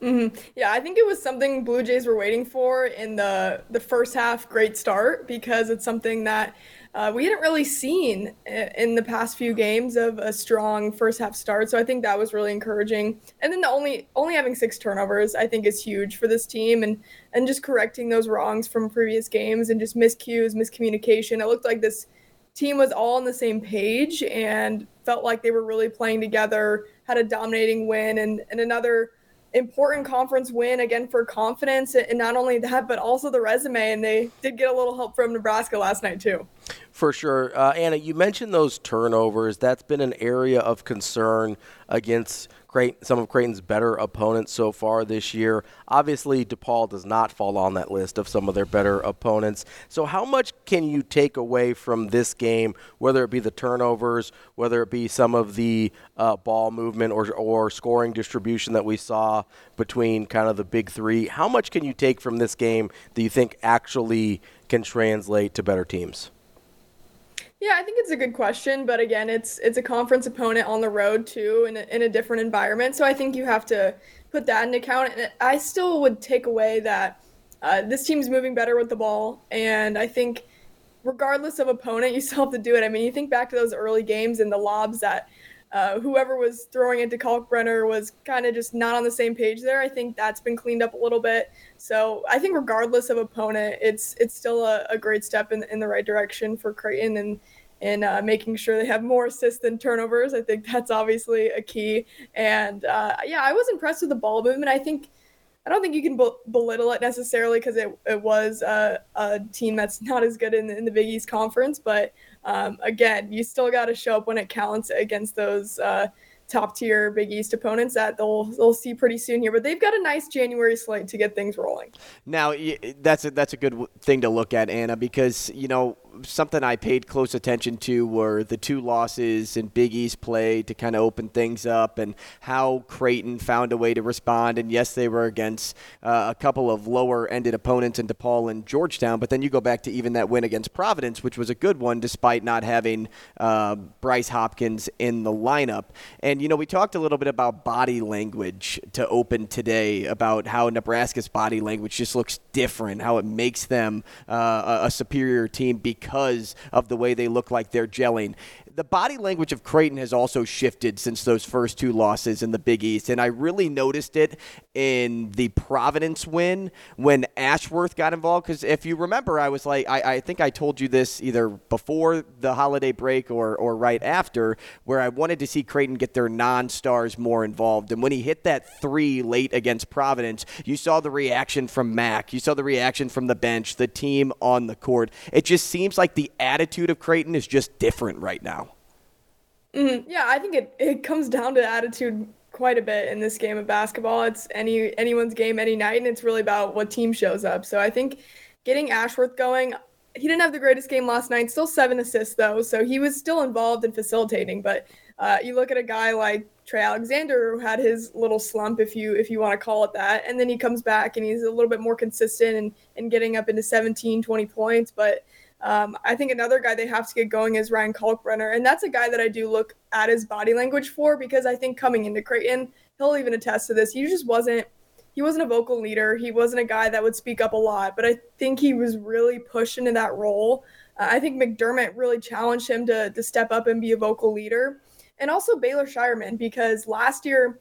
The biggest thing I noticed was Baylor was kind of timid at times and, and not taking shots he might normally would because I think he was just so worried about um, wanting to fit into that role and not overstepping his boundaries. And Coach Max has spoken to this in his press conferences too and talked to me about it. Just he's taken on a different role this year, and I think the keys are almost in his hand. Any timeout, anytime there's a break during play, he's always going like this with his hands, bringing the team in together. And those are the those are the little things that you look at when you when you talk about body language of okay who's who's in control of this team? Who is the guy they're going to look at when things are going bad especially when when it's on the road or someone's not having a great shooting night? But yeah i, I would attest a lot of that to to uh, to baylor. And i think there has been a shift andrew. I think you're right in the fact that um, there's just been uh, more confidence with the team. I mean, to start off with two conference losses when you're preseason number eight, that's not a good feeling whatsoever. And they've been there, done that with the expectations, but it's it still hurts when you fall out of the top 25.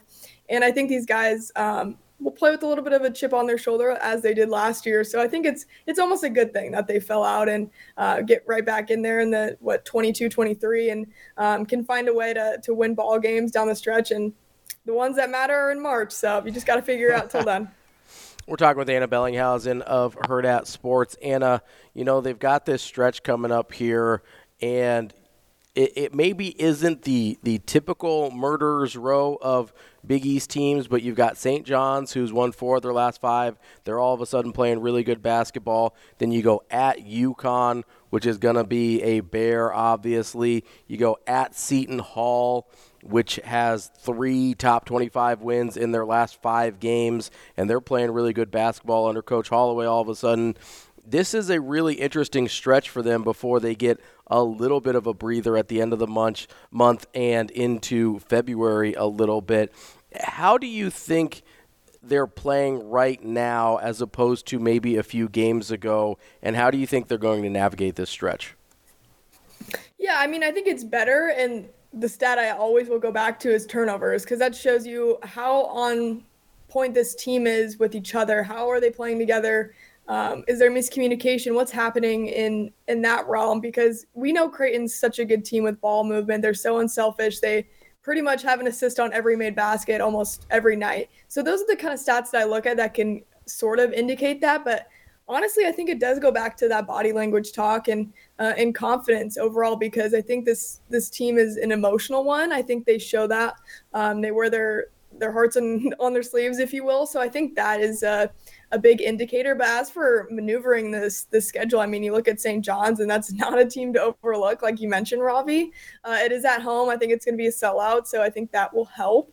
Uh, but then you go at UConn, and I think that's maybe their biggest test of the year. I would say. Uh, I think that'll maybe either expose some things for them of what they think's working really well right now, these past three wins, or it's going to continue to uplift that confidence if they get a win in stores, which I, I think would catapult this season uh, even further for for Creighton and how they're feeling right now. But yeah, I think it's I like how the schedule's set up and the fact that they don't have three or four uh, top 25 games in a row like it felt like they did last year maybe even more. Um, but i think it's set up in a good way to where they'll be battle tested but they'll also um, you know not be not be too down on themselves if there's one or two losses in a row. I think that's a huge difference between losing six in a row you think back to last year versus hey maybe we'll drop one to UConn we'll, we'll, we dropped one to Marquette and Villanova, but hey, we can get on back on track here and maybe pull off a couple games that we didn't think we would get, uh, especially with UConn. And I'm going to ask one more, and then we're going to play a little trivia with you. We're going to kick Ravi out and uh, and get this thing going. As you kind of like looked across the Big East there, it had me thinking.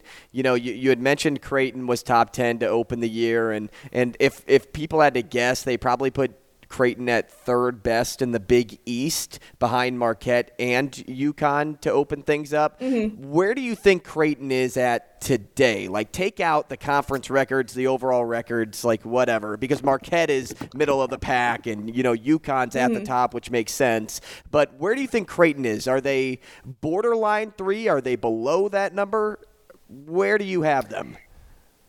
Yeah, I think you asked me this what like a month and a half ago, and I think I said UConn, Creighton, Marquette. Um, that's tough to say. I mean, obviously Marquette beat Creighton, so it's tough to to say that Creighton's a better team there. But again, it was it was on the road, so I'll be curious to see what happens when uh, the Golden Eagles come into town. But it, it's it's tough to say. I, I still think Connecticut's the clear number one. Um, so I'm I'm probably gonna stick with that. Maybe you say Marquette and Creighton are a little bit more even right now.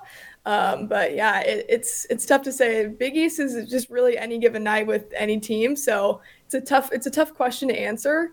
Um, can I have more time, Andrew? That's, that's my that's my uh, that's my answer. Yeah, yeah. I'll, I'll can I let you... you know in like March? Yeah, I'll give you another month and a half. yeah, that'd be perfect. Then I'll have a real good answer. All right, let's do let's do some trivia. Ravi, leave the studio. Take your phone. Um, but Shane normally comes to get you anyway, so it, it, really doesn't matter, I guess. Shane, can you play some music for it? Get us the trivia music going. I would huh? love to play some trivia music.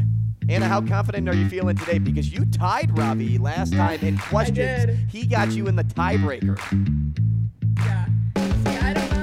Um, depends how Andrew Rogers is feeling this morning. I feel like you really want to take me down on this trivia, so I feel like these are going to be really difficult. we'll see. We'll see. Remember, sometimes I stay relevant, sometimes I get a little adventurous. Here's your first question.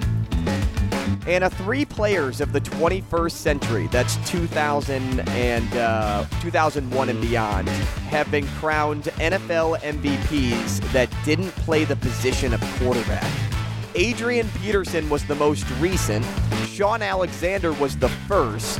Who was smashed in between? Was it Randy Moss, LaDainian Tomlinson or Chris Johnson? Hmm. Ah, shoot. Chris Johnson? I don't know. Uh, I'm gonna go LT. LT. All right, question number two. Ana, Tiger Woods is the youngest golfer ever to win the Masters. How old was he when he did it? Was he 20, 21, or 22? I should know this because I watched his documentary, but I'm gonna go 22. So if you missed that question, uh, you know the uh, people in the stream are going to come after you. They're, they're going to come get you. All right, question number three. Ana, which NFL team has won the most playoff games? Is it the Patriots, the Cowboys, or the Packers? Hmm. So you would think Patriots. Oh, but you gotta think history probably. Mm. I'm gonna go. I'm gonna go Packers. Didn't sound very confident there. I don't know. It could be Patriots, but I feel like that might just be recency bias with uh, with Brady. But Okay, fair enough, fair enough. Tiebreaker question for you. What average what is the average head speed of Tiger's driver moving at when he makes contact with the ball? So this is in miles per hour. What do you think? oh, I'm just giving it to you. Yeah, remember the tiebreaker is closest to? Yeah, yeah, yeah. yeah, yeah I know. Um, I'm gonna go. I have no idea. Uh, 98 miles per hour. Thank you, Ana. Bring Ravi back in, Shane. Uh, the king has arrived. Fashionably late. Ana, how you feeling? Not good. I mean, I'm never gonna say I feel good about this trivia stuff. She says, not good today, Ravi. That's how she's feeling. That's She did. She did say that last week. Yeah, Ana, you, you, you lowballed me last week and said you didn't feel good about it either. So I don't know if I believe you. Okay, Ravi, you ready to go? Let's do it. Question number one, Ravi. Remember, you get one hail mary. Okay. Three players of the 21st century have been crowned NFL MVPs that didn't play the position of quarterback. Adrian Peterson was the most recent. Yep. Shaun Alexander was the first. Who was smashed in between? Oh, God, come on now. Um. Okay, those were the two I definitely knew. You're welcome. the three. How dare you? Um, all right, hold on. I can do this. So, Alexander was early 2000s. Adrian Peterson was like, oh, 8, 10, somewhere in there. So, who are we looking at? I want to. I don't want to use my Hail Mary this early. but I'm going to. What's give me my options? All right, your options are Randy Moss, LaDainian Tomlinson, or Chris Johnson. Oh, dang it. That didn't help me that much. Uh, nice. so Chris Johnson had the 2,000 Like. Michael Penix throwing to Rome Odunze in the first half. Right. Didn't help Uh, him very much. You know, I know Chris Johnson had that 2,000 yard season, but I don't think he won the MVP. I, I'm going to go with LaDainian. He deserved it if he didn't get it. Ravi's award. yes.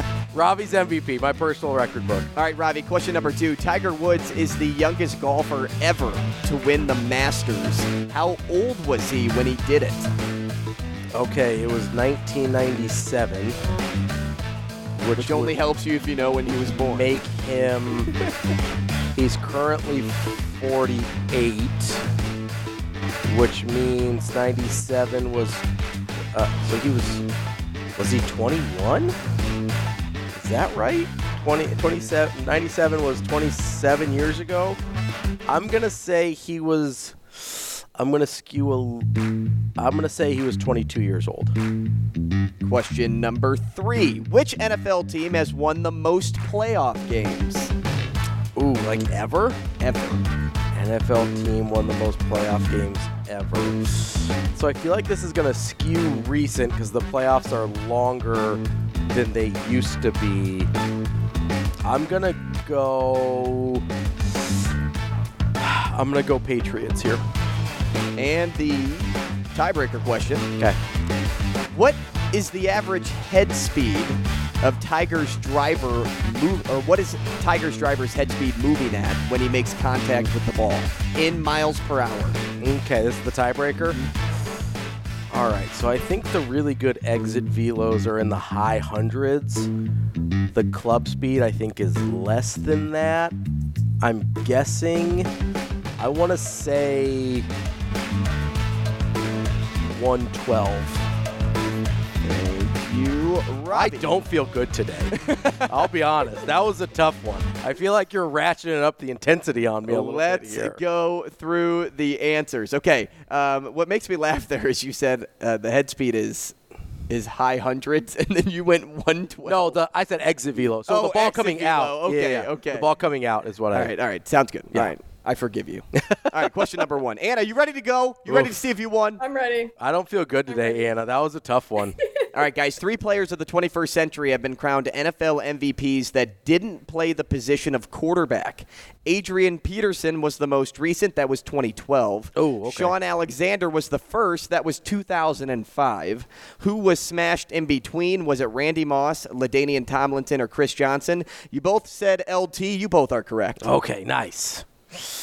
Question number two Tiger Woods is the youngest golfer ever to win the Masters. How old was he when he did it? Was he 20 years old, 21 years old, or 22 years old? You both said 22. You both are incorrect. Is he 21? He was 21 Gosh, years I. I added one. Dang it. well, you did what. Like the the perfect thing because who knows when his birthday Right, actually yeah, like, I knew how old so he was. So was. he 22 yet? Yes. Was Ugh. he still 21? Got to remember, I think Tiger was born in December, and the Masters was are it before. Yeah, in it's in April. August. the Masters April? is in. was it in August during COVID? I It's in it is April. It's normally it's normally April. April. Yeah, yeah. So yeah, so he was in the front. Dang end of that. it. Uh, and question number three, tied at one apiece. Which NFL team has won the most playoff games all time? Is it the Patriots, the Cowboys, or the Packers? Ana, you said the Packers. Ravi, you said the Patriots. I did.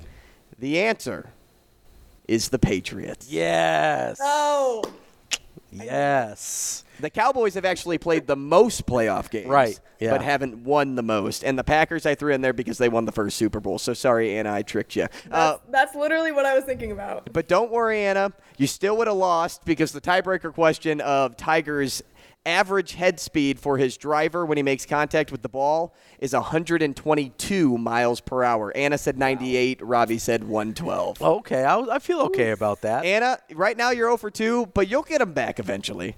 I will. That was a I tough got, I'm going to swing in Ana's wheelhouse of at one at one point in time, like where I ask Yes, Royals please, questions, Oh. and I ask a lot of. Uh, maybe I'll ask some College World Series questions. That'd be great. Yeah, Robbie do that. could Do that. handle, I but think I could- Ana lived and breathed those moments as a child. I think I could. I think I could hang in the College World Series. That was that was kind of my wheelhouse for a long time. Royals might be tough. I was a big like Joe Randa guy in the early 2000s, but that uh, Robbie, I need you to make sure that next time we do trivia, you look up all of Ana's videos because maybe the question is, who was the last person Ana interviewed?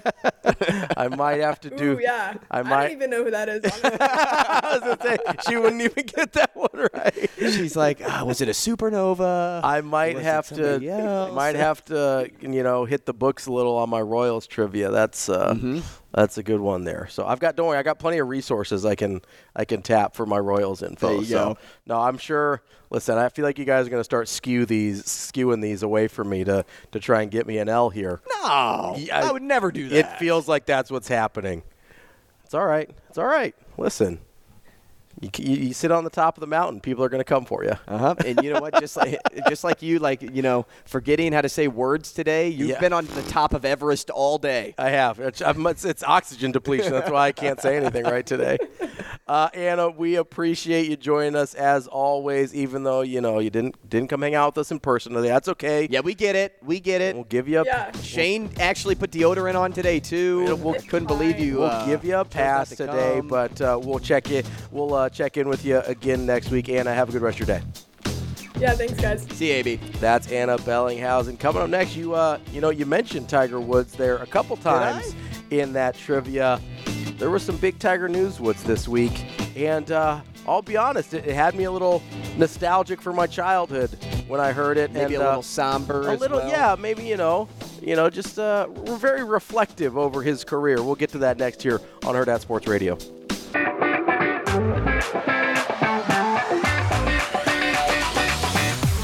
You're listening to Hurrdat Sports Radio.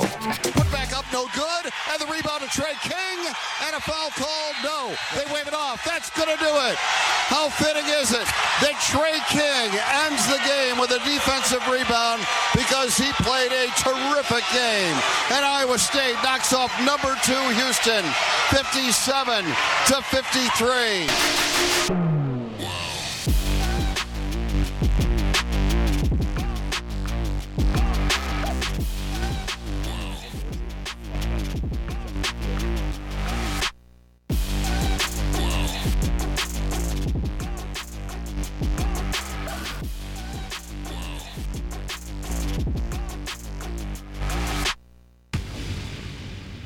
Am I actually? But there we go. Welcome back to Hurrdat Sports Radio. I'm Ravi Lulla. Andrew Rogers here with me.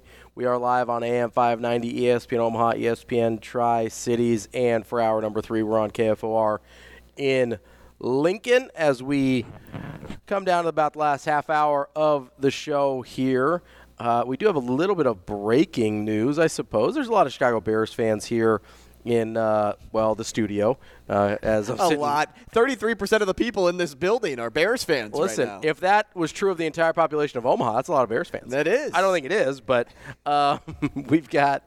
No, I was going to say there's a lot of Bears fans in Omaha because there are. Chicago. It's a pretty close. Uh, I feel like most of the Bears fans in Omaha are a little older, though. They're like people that were. they are. memorable. Were like of. Oh, oh, I'm not memorable. Sick. no, they could remember when they were really good in the '80s. Uh, I think those are the people in Omaha that are that are Bears fans. Robbie, I don't live in the past. I don't live in the '80s. You never lived in the '80s, actually. Actually, only lived in the '90s for like three years. I was say physically you did not live in the in the 80s. Um, but they have the Bears have fired offensive coordinator Luke Getsy, which we talked about earlier this this week, last week. I don't know. It all blends together. Uh, but you know, after we talked to Cynthia Frelund about from the NFL Network about how they mishandled, just completely Justin Fields. And it be it bewildered me how they just decided, oh, Justin Fields doesn't get a run for the first half of the season. And guess what? The Bears were very bad in the first half of the season. They decided to let Justin Fields be Justin Fields, and all of a sudden they finished seven and nine. Um, Luke, Isn't that funny how that works? uh, Luke uh, Luke Getsy definitely deserved to be fired for that blunder alone. Uh, Matt Eberflus probably saved his job with that stretch uh, in the last half of the season, but what'll be interesting to see who they bring in there to try and get the most out of Justin Fields. I think this is as a, long as Justin Fields is still the guy. Assuming, that is yeah. the million dollar question to be asked to the to this day. and I think I'm it's cool- trending in the direction that he will be. Right, and I'm cool with Justin Fields. Um, I'm also cool with going to the draft. Like, I, I don't really have a true preference Sure. on what the Bears should do or need to do because I think Justin Fields will be successful if he says, say, ends up at. eh, or in Atlanta, and you know he's back in his hometown, and you know he's playing for his home state. Like Justin Fields will have a successful career where where he goes, and Atlanta is in true need of uh, Atlanta's really uh, intriguing. of, of a quarterback, and the Bears could get some picks out of it. So there, there's a lot of good that can come from it, and there's also a lot of good quarterbacks in the draft if they don't want to take Caleb Williams at one. If they want to trade out of that pick, because you still have Jayden Daniels, Michael Penix. There's some other good names in the draft that are, are worthy of taking, and and potentially could turn into your franchise quarterback. Now I say all that to now go back to the point of Getsy. If Justin Fields is still in house, I would love an offensive coordinator like Ken Dorsey. Who was Hmm. fired from Buffalo earlier this season, and Dorsey knows how to mix in the quarterback run with the pass very well, We and he's done Josh that with Allen, Josh yeah, Allen, yeah. and we've seen him have a lot of success. I don't know why Ken Dorsey got fired. I, I still to this day think he's a really good offensive coordinator, and the Bears would make a lot of sense for him. The only other co- uh, offensive coordinator coordinator that I'd want is Todd Monken, Mm-hmm. but Todd Monken is not going to leave Baltimore. He just got there, Right, And he, and he just yeah. started working with Lamar. So if it's Justin Fields, give me Ken Dorsey. If it's not Justin Fields and they go with a a, a fresh young quarterback, then I think uh, you know your options are wide open Mm-hmm. because whoever you bring in will be attached to that quarterback. And then you know if that quarterback doesn't have success, then it's also on the offensive coordinator because that's something that I, I also believe kept Eberflus's job is he didn't draft Justin Fields. That was a different coaching staff that had Fields, and then mm-hmm. Eberflus just came into a situation. So that could also fall on then is Eberflus a good head coach if they draft a new quarterback? Do they make it work with that young quarterback? Because if they don't, then they don't really know how to coach football, and you have to move on completely from everybody. Another guy that you should think about as your offensive coordinator if you are sticking with Justin Fields is Greg Roman. I know that Oh, that's a good one. he's the one that kind of designed that offense around Lamar Jackson in Baltimore. He resigned after last year um, because of some kind of inexplicable play calling, and he ended up kind of taking. I mean, listen, he, he obviously was the one calling the plays, but it, it really overshadowed um, how good he was in designing an offense around Lamar Jackson. That to me is a guy that, and I believe he was there when the 49ers were using um, Kaepernick? Colin Kaepernick as well. Is that with Harbaugh? Yes.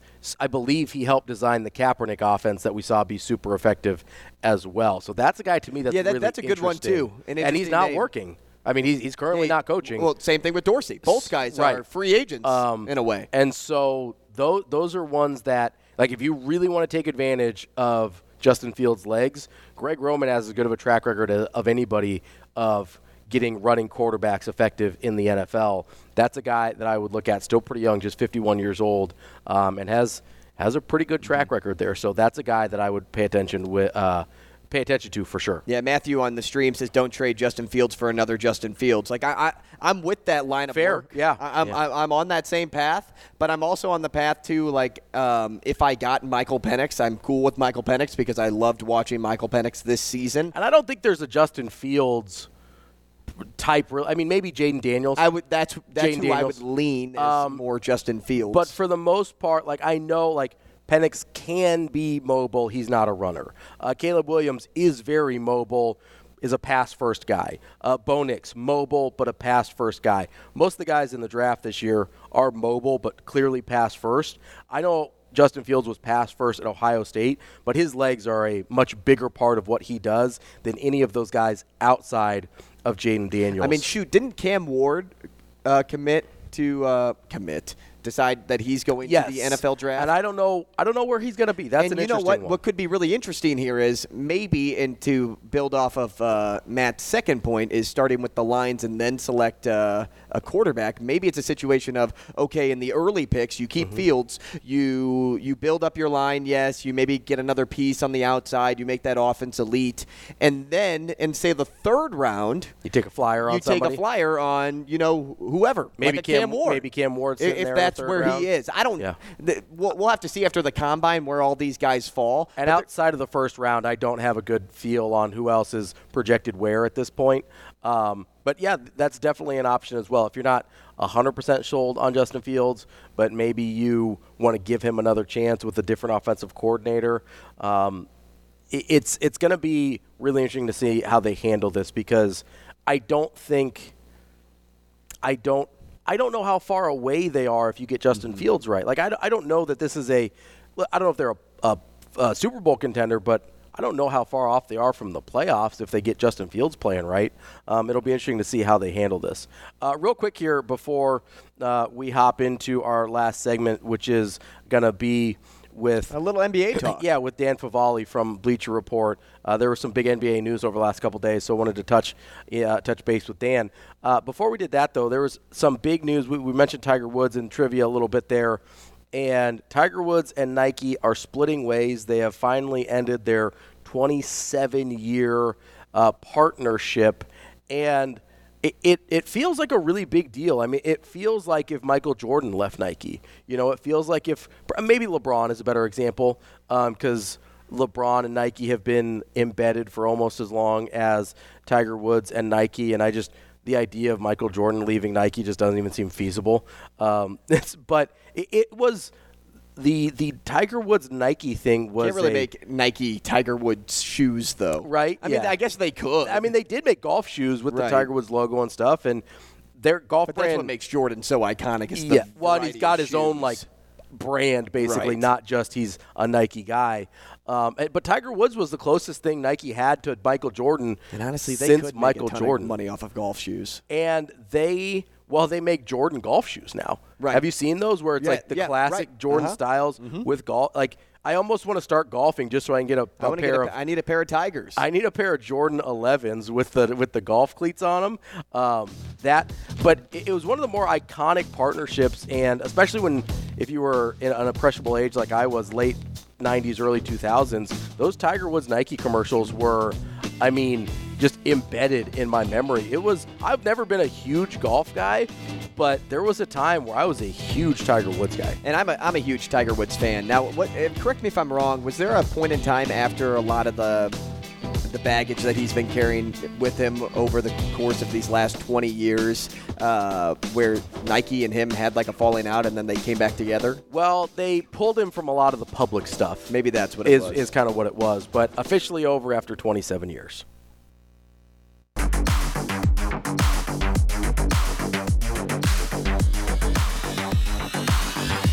You're listening to Hurrdat Sports Radio. When I look back on these situations, it's like, can you remove the antics? I'm very confident I can remove the antics.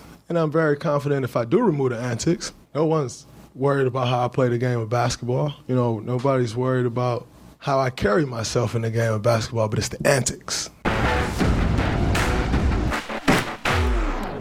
Wrapping up the show here on a Wednesday on Hurrdat Sports Radio. I'm Ravi Lulla. Andrew Rogers here with me. We are live on AM 590, ESPN Omaha, ESPN Tri Cities, and KFOR in Lincoln. You can catch us on Twitter, Facebook, and YouTube streams as well. Joining us now on the Warhorse Sportsbook Hotline is Dan Favale from the Bleacher Report. Dan, how are you this morning? Hey, Dan, Dan, can you, you hear there? us? Uh, I'm doing well. How There he is. All right. we are doing well. You know, we we'll, we'll start off with Draymond here, Dan, because our producer just played a cut of him talking about how he's confident he can cut out the antics. Um, it's been like 15 years of this. How confident are you that Draymond can cut out the antics? Uh, I don't think we can default to confidence. I think it's a very much a situation of we'll just believe it when we see it. Can he go the rest of the season without having an on-court incident that ends up costing his team um, just valuable winning and competitive equity if he gets suspended or again or thrown out of a game or does something in a game that changes the tenor of it. It's as you said, it's been a, almost a decade and a half of this. I do hope everything is all right in his personal life, but you can't. You know, he said things along these lines before, um, and so I think it's like I said, it's just a very much we'll believe it when we see it situation.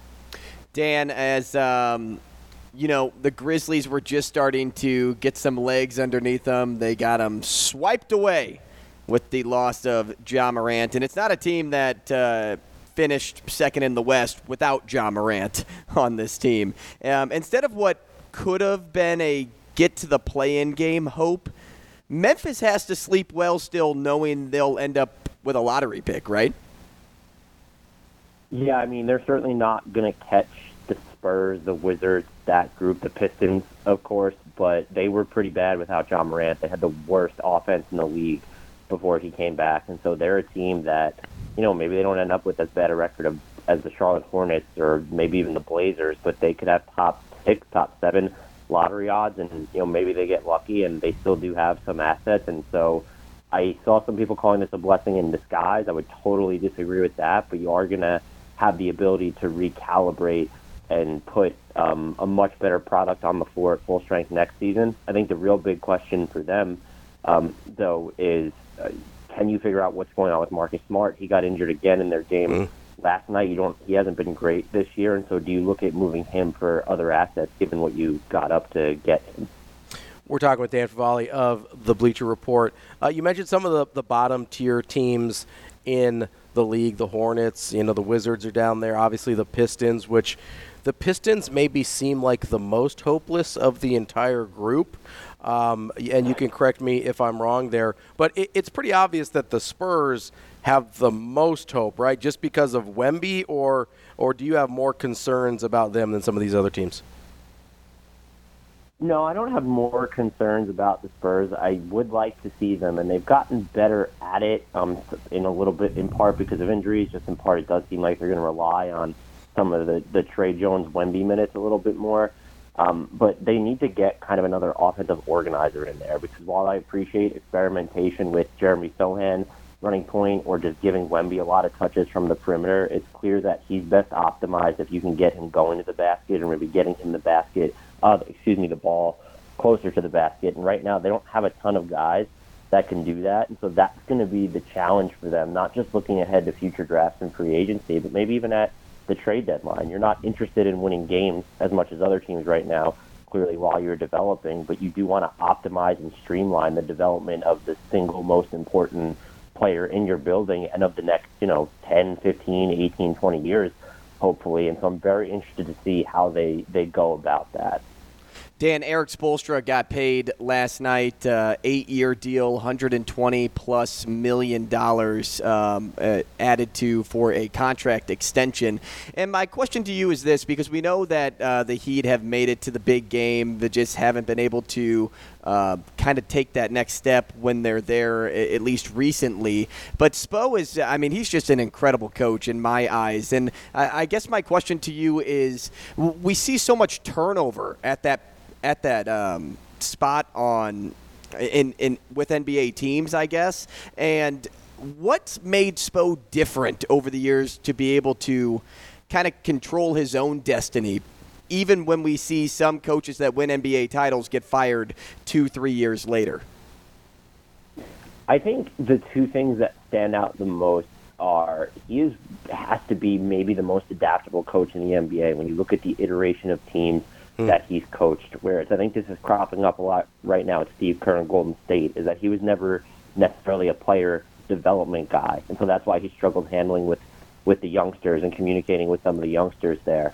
Um, Spoelstra, we've seen him take teams post Big Three um, to, to heights that you already mentioned that really belie the talent on their roster, but he's also coached a bunch of stars um, I do think it helps that he's had the pretty strong backing of the front office, even even dating back to when you know members of the Big Three didn't necessarily want him there during that era. And then finally, you hear um, from these players that there's never any quibbling over what their role is. That he always makes everyone understand where their place is in the pecking order. And I think that communication might even be bigger than any of the adjustments and the the strategies that he employs on the court. Which the latter of which they're so complex and effective that they can go over your head, and so that's a huge part. So I think he should probably be the highest paid coach by a sizable margin, and in net he now is. But per year, I think he's now second behind Pop. But this is just definitely a harbinger of how valuable and critical he is to that organization. We're talking with Dan Favale of Bleacher Report. You mentioned the Heat, and sometimes they overachieve their talent. A team with plenty of talent is the Oklahoma City Thunder, who uh, I don't know if people are surprised by the leap they've taken this year, but they've certainly put uh, the rest of the league on notice. How do you think Oklahoma City should handle this balance of continuing to develop uh, obviously, their very young core, but also maybe trading in some of their trade assets to try and become a contender right now. Because we've seen a lot of these young teams think, oh, we've got a really long championship window, and lately it almost never plays out that way. Do you think Oklahoma City has to start thinking about being a legitimate contender as soon as now? I absolutely think that they do because you can look at the core and say, well, I mean, look, we have J Dub and we have Chet Holmgren, we have Shai Gilgeous-Alexander. We have the ability to be good for a really long time.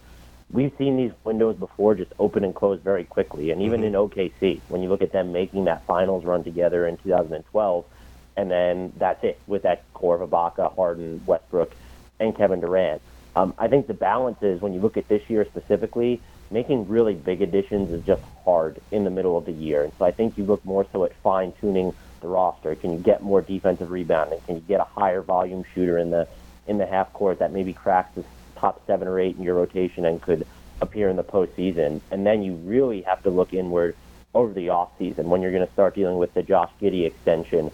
Um, you have some of these other guys that you're not really using in, in Poku um, and Tre Mann who are coming up um, on on free agency, and that's when you look at making the bigger move based off what happens in the postseason. It's not about being brash or trying to accelerate. It's really about just understanding that title windows, no matter how long it appears like they're going to be open, they're like two to three, maybe four years at this rate. I think you need to maximize your time at the top of the, the pecking order of the league, and the Thunder are closer to that than not right now. And so I think – that question is going to be more of an off-season question, but it's one that they absolutely do need to ask and answer heading into this summer. Dan, got a couple minutes left here with you. You mentioned the championship windows and how short they can be now. It really seemed like instead of maximizing their championship window with Steph Curry, Golden State went all in on trying to make a longer championship window with a young core of Jordan Poole, Jonathan Kuminga, Moses Moody, and James Wiseman. Half of those guys are already gone. Kuminga is unhappy there in Golden State. Is there a way for them to pivot still at this point to maybe go out and make a trade to become relevant in again in this championship conversation or as I think have they pretty much just botched the end of the Curry late prime and his championship window? Yeah, I, I think it's more so the latter, where it feels like they've botched the end of the late championship window, and that even the more we look back on that 2022 title run, um, you don't want to say it was fluky or lucky, but it was kind of lightning in a bottle. Uh, and I look at the trade market. The Warriors have the assets. They have some of their young players. They they have some picks. They have some salary matching tools but there's just no guy that you look at and say, well, he elevates them to here. That's on the market, whether it's Pascal Siakam, whether it's Dejounte Murray, even trying to think about players who could maybe appear on the trade market that aren't being talked about, whether it's Lauri Markkanen in Utah or Mikal Bridges from Brooklyn. And that's assuming they could even have the best offer. Yeah. That it's not even just a matter of mishandled it. Well, now they're getting to a point where they have to figure out how to handle some of the vets, where if Klay Thompson isn't playing as well, or Andrew Wiggins is imploding, or even once Draymond Green comes back, what if he, you know, he's made threes and played pretty well defensively this year when he's on the court, um, but what if he slips? And so now they're just juggling all these different balls in the air, and I don't know how they catch them. And it's not, I don't think it's a matter of one player or one move. It probably has to be a a series of them, and at best, they might be able to, you know, address, make some consolidation moves over the offseason. But again, based off the trade market right now, I'd be shocked if there's anyone they could acquire who changes their trajectory. That's Dan Favale from Bleacher Report. Dan, we appreciate your time, and hopefully we'll catch up with you again soon. Most definitely. Thank you guys for having me. Take care. Thanks, Dan. That's Dan Favale from the Bleacher Report. That is all we have for you here on a Wednesday on Hurrdat Sports Radio. Andrew and I will be back tomorrow. And hopefully, maybe we're talking about another uh, Husker commitment out of the transfer portal. Who knows? Wouldn't hate it. We will see here on Hurrdat Sports Radio.